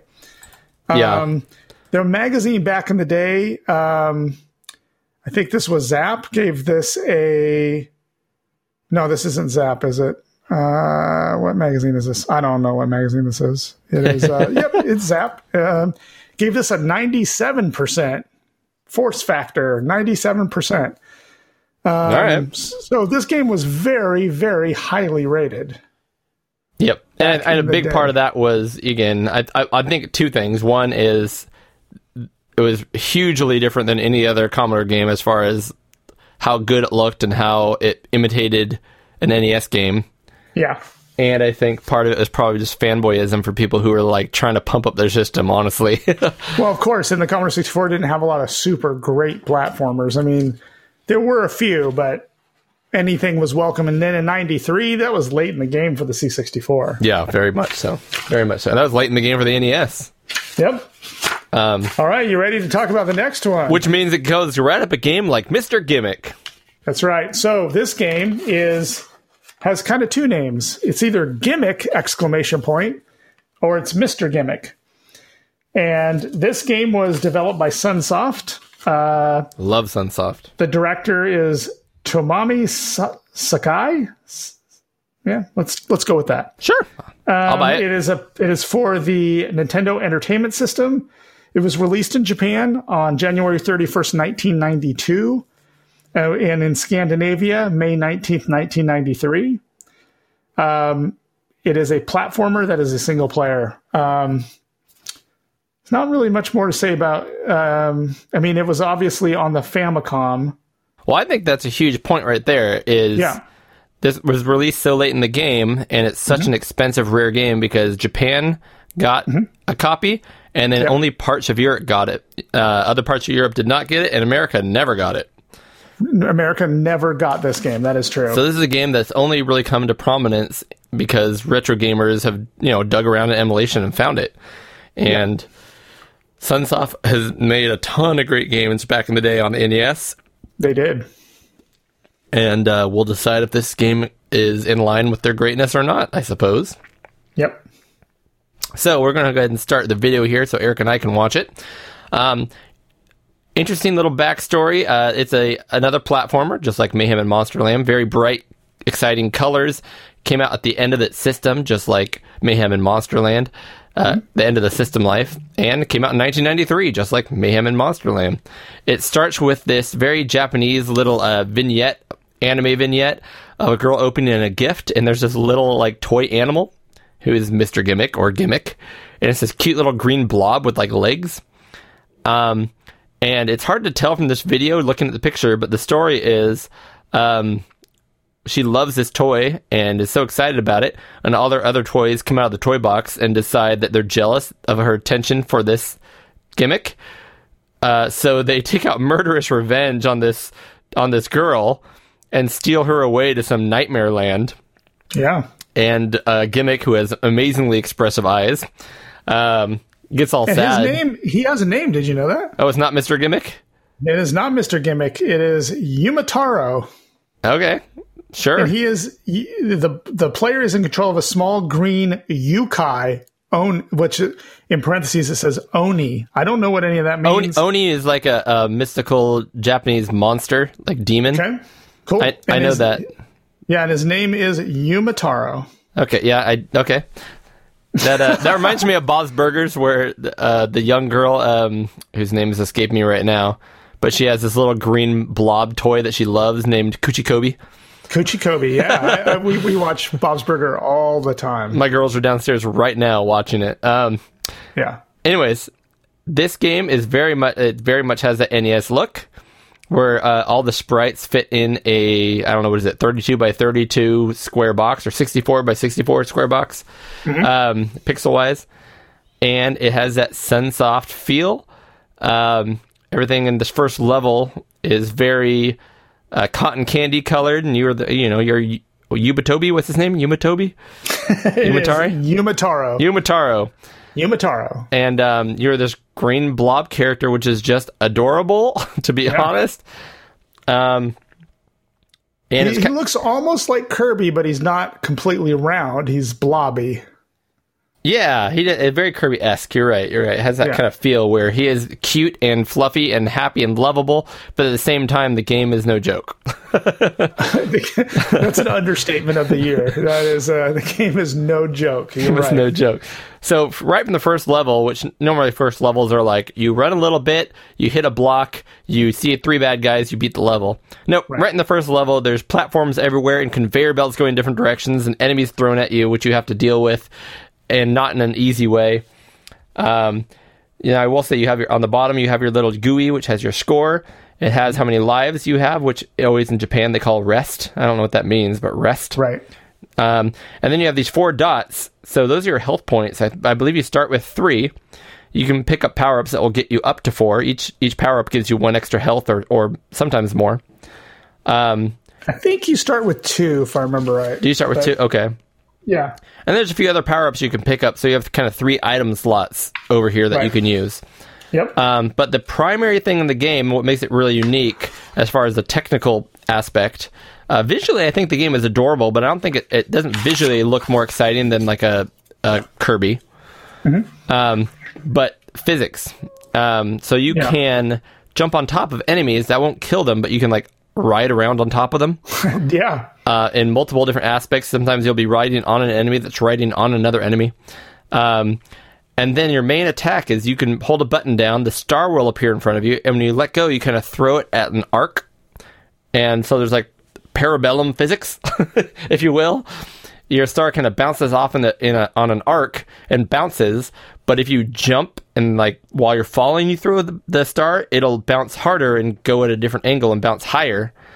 And so a big part of this game is learning how to use that star and bounce it correctly to do what you want it to do. And there will be parts in this game where you actually have to bounce the star against a wall to have it bounce back towards you so you can jump on the star and ride it over things. And it's not as simple as that. It's, it's straight physics, so it can be very difficult to do that successfully. So I'm going to tell you something. I watched a video today on this game Okay. because I only made it to like the third level. Mm-hmm. And I did not know until today that you could ride on the star. Oh, okay. And I was wondering why I couldn't get to certain parts of levels. Like there was one level that had a cliff that was up high. And I was like, I can't get to this this cliff level. I have no idea how to get there. I don't know what I'm supposed to do. Am I supposed to go somewhere else and go through a door and get there? And then I watched a video and the guy jumped on the star and I was like, I didn't know you could jump on the star. I had no idea. So I kind of blew it in that I didn't know you could do that. yeah, I kind of had to learn it. Um, and there's a few puzzle puzzle aspects to the game. Like right there, you just saw him, the cannon was shooting these cannonballs. You kind of have to push it out of the way until it can't hurt you. Um, yeah. spikes everywhere. Um, you kind of have to just see the game. You can't really explain it verbally. You just kind of have to see why it's so difficult, and it's it's designed pretty well based on slight puzzle solving elements, physics. A lot of it is physics based elements, and it's kind of like uh, NES games that I actually love, like Ninja Gaiden and things like that, where once you kind of figure out how to do the level, you kind of gain the muscle memory, and you can just get right through it in future passes. But it'll take you many deaths and lives to figure it out the first time. Yeah. Like right there, that getting that little power up, there's no way to do that unless you knew to throw the star against that wall, immediately jump on it, and bounce, jump right off to get that thing. Right. Uh, and and the, you do in this game get unlimited continues, which you will Yes. use. You will use unlimited continues. yeah, and that's what I think honestly is a good part of the games that are quote unquote NES hard, like Contra and uh, Ninja Gaiden, games like that. It well, actually Contra doesn't, but Ninja Gaiden and Castlevania. Um, Yeah. Is they have unlimited continues. So yeah, when you continue, you'll go back to the beginning of the level. Um, but you can keep trying and keep trying without having to play the whole game over again. Which, Yep. yeah, it's a hard game moment to moment. But once you pass a part, you you're past it. But I will tell you that, and I only found this by watching the video that I watched today. You there is a good ending in this game and a bad ending. Okay. And the good and the good ending is where you save the girl, right? okay. Um, If you use any continues, you cannot get to that. Oh well, yeah. That's I would not be able to do that. No, you would not be able to do that. Not to mention to get to the level seven, which is the final, the, the end, you have to collect all the items in the game because there are items like a little samurai sword and and other little items around Like that are hidden, things. yeah. in, in each level. You have to have all of those and no continues to get the good ending. gotcha. So anyway, I didn't know Yeah, if you that- knew that. There was that no way would- I was ever going to get there, but Yeah, I, I saw it on a video. I watched That would it. take uh, hours and hours of practice to do that. yeah. that's crazy. Now, one thing I wanted to say about the visual aspects of this game is when I played a lot of Nintendo games when I first got my Nintendo and I tried a lot of games, the best visually appealing game to me was Kirby's Adventureland. That game looks amazing. I love that game. Mm-hmm. Yeah. And I love the game. I think the game is brilliant. It is it is probably my favorite game on the original Nintendo. Oh wow. Okay. Um, But this game I didn't know about until we played it for this battle, and this game is beautiful. It is amazing, and the music in this game is second to none. Yeah, I, mean, do this- love. No, see, I don't know if I agree with you on saying second to none, but it is top notch. It is. It- it yeah, is top is a- shelf. It is top shelf music, exactly. And I do wish I, I, I had known that you could ride on the star. That probably would have made a lot of difference in some of the levels. So This guy I am hard. gonna I am gonna adjust my score upwards a little because if I had known that, I probably could have gotten some areas and power ups that would have helped me. So I think the hardest part about this game, uh, all the level portions and stuff were doable, and you could learn. Um, Mm-hmm. This is a fun little trick here, where this cannon shoots balls, and you can learn to jump on the ball and ride it to get to the Right. secret. Um, so I, I just thought this game did a lot of really clever things. I think there's a ton to learn about it, a ton of replayability, even though it's a linear platformer. Yeah. Uh, the hardest part about this game to me was the parts of the game where you had to um, basically fight any kind of large boss. We just saw that kind of mini boss, a little green guy, yeah. um, which was difficult. But especially this boss at the end of this level and a couple other levels, um, you had to hit them with your star in a certain spot, and that spot never seemed to have a very obvious hitbox. So it's Yeah. kind of like trial and error figuring out where the star needs to hit. Like sometimes you had to bounce it and it had to land directly like down on top of their head, or you had to hit, hit like attack their them under their sword. It had to like bounce right below them and bounce up under them. Like some of these parts were just hard to figure out. This guy right here, like that one hit, but almost every time I shot it, yeah, like that, it just bounced off the sword. Didn't it didn't hurt the guy. So um, I mean the bosses are relentless. I mean they just come at you like a homing missile. Yeah. Um, and there's no time limit in this game, which is great. Um, but did, did- can you tell talk us to us a little bit about the power ups? I had a hard time really figuring out what the power ups were. Same they, me- they same seem here. very niche. This this red b- ball we saw there, if you uh, use that power up, um, which is a weird button combination, I can't remember right now. It's like holding a button down and doing something. It'll like throw a ball straight across the room, kind of like a weapon. Mm-hmm. Um, but that that's it. Once you do it, that's it. And there's a bomb, which uh, I understand what the bombs do. The bomb was pretty easy. It dropped and blew stuff up, and it uh, basically really only lets you. I mean, it was hard to kill an enemy with the bomb, but there's Yeah. a couple secrets you can unlock if you had the bomb. But yeah, no, the the power ups weren't a huge part of the gameplay, in my opinion. right, and then the there were also um, potions, right? Here's the pink blob. See that? Yeah, And then a, you could bomb this guy to get down below. There you go. He just bombed him to get that secret down there. Uh, and then the potions, the potions gave you three health. that's right. They they kind of fill up your health meter, which you have four segments, like you talked about in the beginning. I think you start with two, and then you can build up to four. But so that God, if you didn't have that, if this is like a one hit, one kill game, Oh, yeah, yeah. be, this would be ridiculously hard. Which it's just very hard now. Yeah, well, see, I, I, it was, it was difficult, and a lot of people have talked about how this is like the hardest NES game, whatever. I don't see how this game is any harder than like a Castlevania or like a Ninja Gaiden. There's a lot of NES games are, that are this hard. Sure. Um, because it's got those continues, it's doable for me. Now, if you're trying to do a one run kill or, or one one run, what what do you one death run, whatever, I can't talk. No continues. right. Um, yeah, it would be ridiculous. But it's not that kind of a game. Like this Right. guy right here, where he has the leaf, he just keeps blocking on your stars. He was hard to get past. yeah. Um, but but ultimately, uh, I think I got to. Let me see if I can fast forward to where I got in this game. Um, Wow, you got pretty far. no, I was r- just shy of here. Yeah, I was right up around here. Okay. Um, this ice level here. This this boss right here was the was the part that uh, I could just get past, but then I had no health to continue. Um, so according to this run through, which of course is like a near perfect playthrough, I got 20 minutes into a Yeah. uh, 29 minute game. Yeah. See, I got uh, two thirds of the way through. Um, but yeah, I, I, I wish there's a few things I wish it could change um further on in the game to make it, I guess, m- a little more, a little more doable. Uh, I wish there's a little more, little less guesswork into how you got past certain things. Um, especially that boss there, I just couldn't figure out. How, even watching replays, I can't figure out what how to kill it Right. um, it was just kind of it kind of became luck. Um, but the moment to moment gameplay I loved. The controls were super tight. Uh, the physics were fun, unique, and interesting. The levels were clever and all different. They kind of all use different skills. Um, I think the uh, the power ups were kind of underutilized. Um, but overall, I think it was just a really solid, top notch NES game. Yeah, I, I I think it's clever. I think it is the best looking one. I think it is also the best. I don't know how to say it, like cleverly designed game. Like there, so many little things will happen. Like like we were watching a little gameplay right here, and these guys were statues, and they converted to real things. I mean, little surprises and things like that in the game make it very replayable, they make it like um, just very interesting. Like you said, the physics are very interesting.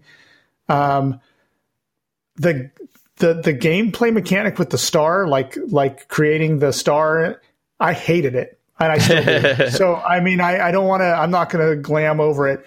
I can't stand it. If you could just shoot regular things in this game, I think it would be a lot more approachable.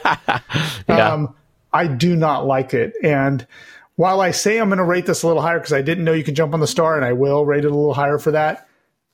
I don't like that. I don't like this. I don't like that mechanic. I think it's too difficult. I think it, it takes a hard game and makes it even harder. See, I, I think a Um, big part of where this game becomes a quote unquote technical marvel is Mm-hmm. Yeah. the physics in that star mechanic. I think it's a big part of what makes it unique. And I would Sure. also say the enemy AI, because a perfect example is Mayhem in Monsterland. The enemies Yeah. literally just are on repeat. They go left, they stop, they turn right. They stop, You're they turn left. There's nothing. Yeah. With this game, every enemy has a specific set of instructions, program instructions, on how to react to you and how you move. So every enemy is, and it's not just like it attacks, you jump over it and turn around and attack it. Like it, if you come towards it at a certain speed, it'll like back away from you at a certain speed. And Yeah. it's like constantly changing. I think the programming is what makes it impressive. It also makes it hard, but it's impressive. Like each enemy has its own, um, the own its own way that it reacts to you and what you do, which is what is very impressive Yeah. and difficult. Its attention to detail is amazing. Yeah. cool. All right, so out of sixty-five oh two, Eric. Yep. I'm ready. Uh, Do you want? You want you go first this time? All right. Well, this game did leave a little bit to be desired, and people that love this game absolutely love it.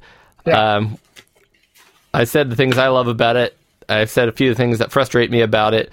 Um, ultimately, I don't think it's a game that I would load up all that often.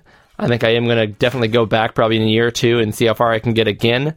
Um, but it doesn't have that I must come back to it right now feel, even though the gameplay is so tight. Uh, and the main thing for me is gameplay wise is just that uh, a lot of the enemies specifically, I don't know that I'm going to hit them if I do something right. So a lot of it becomes guesswork, and that part is the part that kind of turns me off. Everything else about it, I love. Very polished, very cool, very good sound, very characteristic. Um, not characteristic. Very. Uh, the characters are very alive. What's the word I'm looking for? It's got a lot of character. Right. um, Which I agree with. yeah. So I, I think I'm gonna have to give this one the edge. Uh, I don't think by any means it's a C plus game like the Mayhem in Monsterland is. I can't give it an A though. I'm gonna give this like a solid 56 27. Wow, fifty-six twenty-seven, awesome. Do you ever see that guy on TV that says like he he's a guy and he talks about rent in New York and he says the rent is too damn high? No, actually. Never heard that? You No, I haven't. that? Yeah, he's he was a, he's a was a guy in New York. I don't remember what his name was, but for me, this game is too damn hard. So Wrench is too hard. I, I don't I don't like the difficulty in this game. It is too hard, and I, I if a game is too hard, then it's not fun. So I, I I enjoyed Mayhem in Monsterland more because it's not as difficult. Oh, okay. I, I I think this I think Mr. Gimmick is a is a technically superior game. I think the physics are better in it. I think the graphics are better in it. I think the gameplay is smoother in it. But that doesn't that's not enough to make a good game. And it has to have good gameplay. And Mayhem in Monsterland to me didn't have great gameplay. It had good it had good gameplay. Um, this one I think is totally a midline game, like because it's just too difficult. I didn't enjoy my time with it at all. Um, so I'm going to give this one 3,200. Wow. Yep. Wow, though. So I'm giving uh, the edge to Mayhem in Monsterland, but they're both to me You said they're both kind of average. They're both mediocre games. They're uh, Really? I- Okay. if I could say this, they are all bark, no bite. I mean, they they all- Interesting. they're all flashy. They're all like technically great, and I think the programmers got too. I think they got too much into the prettiness and the sound and and how it looks. I don't think they really really focused on the gameplay at all. Oh my either game. goodness. Yeah, I couldn't So, agree. I can disagree with you more on this one. On on gimmick. enough. On gimmick. On gimmick. Yeah, May- Mayhem and enough. Monsterland was all those things you said. Mr. Gimmick, yes, it's very hard, and I Mm-hmm. agree that it might be too hard for most gamers, including myself. Yeah, But I think it is all gameplay. Uh, it's just the gameplay is aimed at a very skilled, uh, very determined set of players who would spend hours and hours and hours and hours practicing this game to beat it yeah. which is not my thing, so I get a lower score, but it is all gameplay, in my opinion. Um, I think it is masterfully done. It was just. I think- think, I think we're gonna have to. I think we're gonna have to agree To agree disagree. that I'm correct. I will not do it. The, So uh, let me tell you. Let me tell you about the ratings, though, because they were very interesting. Okay. Electronic um, EGM, which is what is that? Electronic Gaming Monthly. Yep. I think that was it. They rated this five out of ten. Wow. Mr. Gimmick. Um, so they rated this four times because they rated it four times. You know, they would go back and review games later Okay. on. Okay. Five out of ten, then five out of ten, then four out of ten. Jeez. And then their final score was eight out of 10. So it's just different reviewers. Exactly. Okay. Um, Famitsu, which I've never heard of, but I, I assume it's a Japanese Sounds maybe like it. magazine. 26 out of 40. Okay. Nintendo. Magazine, 91 out of 100. They like it. yep. Nintendo Mag Magasinet, I have no idea where that's from. 6 out of 10. PlayStation Okay. Magazine, 18.5 out of 30. Man, so almost universal hate. I mean, the one from Nintendo is kind of biased. You have to admit that. So, Sure, sure, but it, it, it, they pretty much this got like a, I don't know. I, it's, an, I mean, it's not even a C if you're rating it on a on that scale, but I by a point scale, now, five out of ten. Now, to be fair, mm-hmm. and and I, you can read this up a little bit. Two things. Yeah, All those magazines were reviewing this game yeah, in the time it was released, which was already like two years into the Super Nintendo lifestyle. yeah, So really, they were they're kind of comparing this game against all the modern Super Nintendo Super Mario World, which is right. a much better game for multiple reasons. Yeah, Um, so I think that's a big reason it got bad reviews up front. If you look at a whole lot of online modern like retro gamers that go back and play this game, it is very Yeah. highly rated nowadays. yeah. Um, so I can I can understand all viewpoints everywhere from four all the way up to 100 percent and in between. yeah. I can I can understand all of them. Yeah, this may this game did make me want to go back and play Kirby's Adventure Land because I love that game. That's one Yeah. of my favorite games. Uh, but no, I mean, like I said, it's a technically great game, and I think if I was a better gamer, I probably would have rated it higher. I'll admit that. I mean, if I was a better gamer, I think it would be a lot more intriguing to me. As I am now, though, it, it just, just didn't do it for me. Gotcha. All right. Thus endeth our battle of the systems, Eric, Yes, another one in the books. and another show in the books. Ooh, we are just about done. So we're going to go ahead and wrap this thing up, finish off our beers. Um, on the, I want, I always want to say the 30th, but it's February, Eric. There is no 30th. there is no thirtieth. It's twenty eight, right? Is it? A, it's not a leap year either, so it's twenty eight. No. In fact, I actually took a uh, pledge. I don't know if you saw the pledge I fast forwarded on, or I forwarded on Twitter. But a lot of us gamers are, are pledging to take a break from video games. We're taking off the February 29th, 30th, and 31st. Fair enough. I'll Fair enough. it. So if you want to do that with us, it'll make you feel will better when you come out on the other side in March. Yeah. Um, Be cleansed. yeah, you know, just take a little break. Um, we'll be coming back next month. Uh, we have our game show with Tim Drew from the UK, our cohort. Uh, he'll be joining us. And um, of course, we're going to go ahead and catch up on everything we've been doing, what everything we've been up to. And we mixed it up this time, as you might have noticed, by doing the Battle of Systems uh, with just Eric and I, which means our monthly Six Good Games segment we'll be sharing with Tim. Which we're doing the TRS-80 color computer. Trash 80 Coco. Yes. Six good Coco games.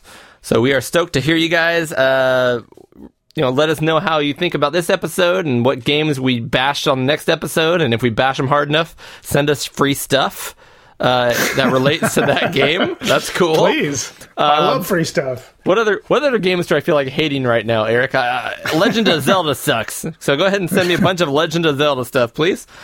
Um, Cool. And we will catch you, I guess, on the last day of the month, so February 28th. Yeah. Sounds good. Hey, Eric, Yeah. one last thing we have to say. Yeah. It's, It's dangerous to go alone. Thank you again for listening. You can find episode information and show notes online at pixelgaiden.com. Please follow us on Twitter at pixel underscore gaiden, and you can also follow Eric at the project. That's D U H project. You can also follow Cody on Twitter at oddball49. That's O D D B A 1149. You can reach Tim Drew as well on Twitter at Sanxion. That's S A N X I O N. If you are interested in supporting the show financially, please join us at our Patreon account. That's patreon.com forward slash pixel gaiden. Please leave a review to help get our podcast listed higher up on the show rankings. We would also love to hear from you with any comments or input, so hit us up on our email at podcast at pixelgaiden.com.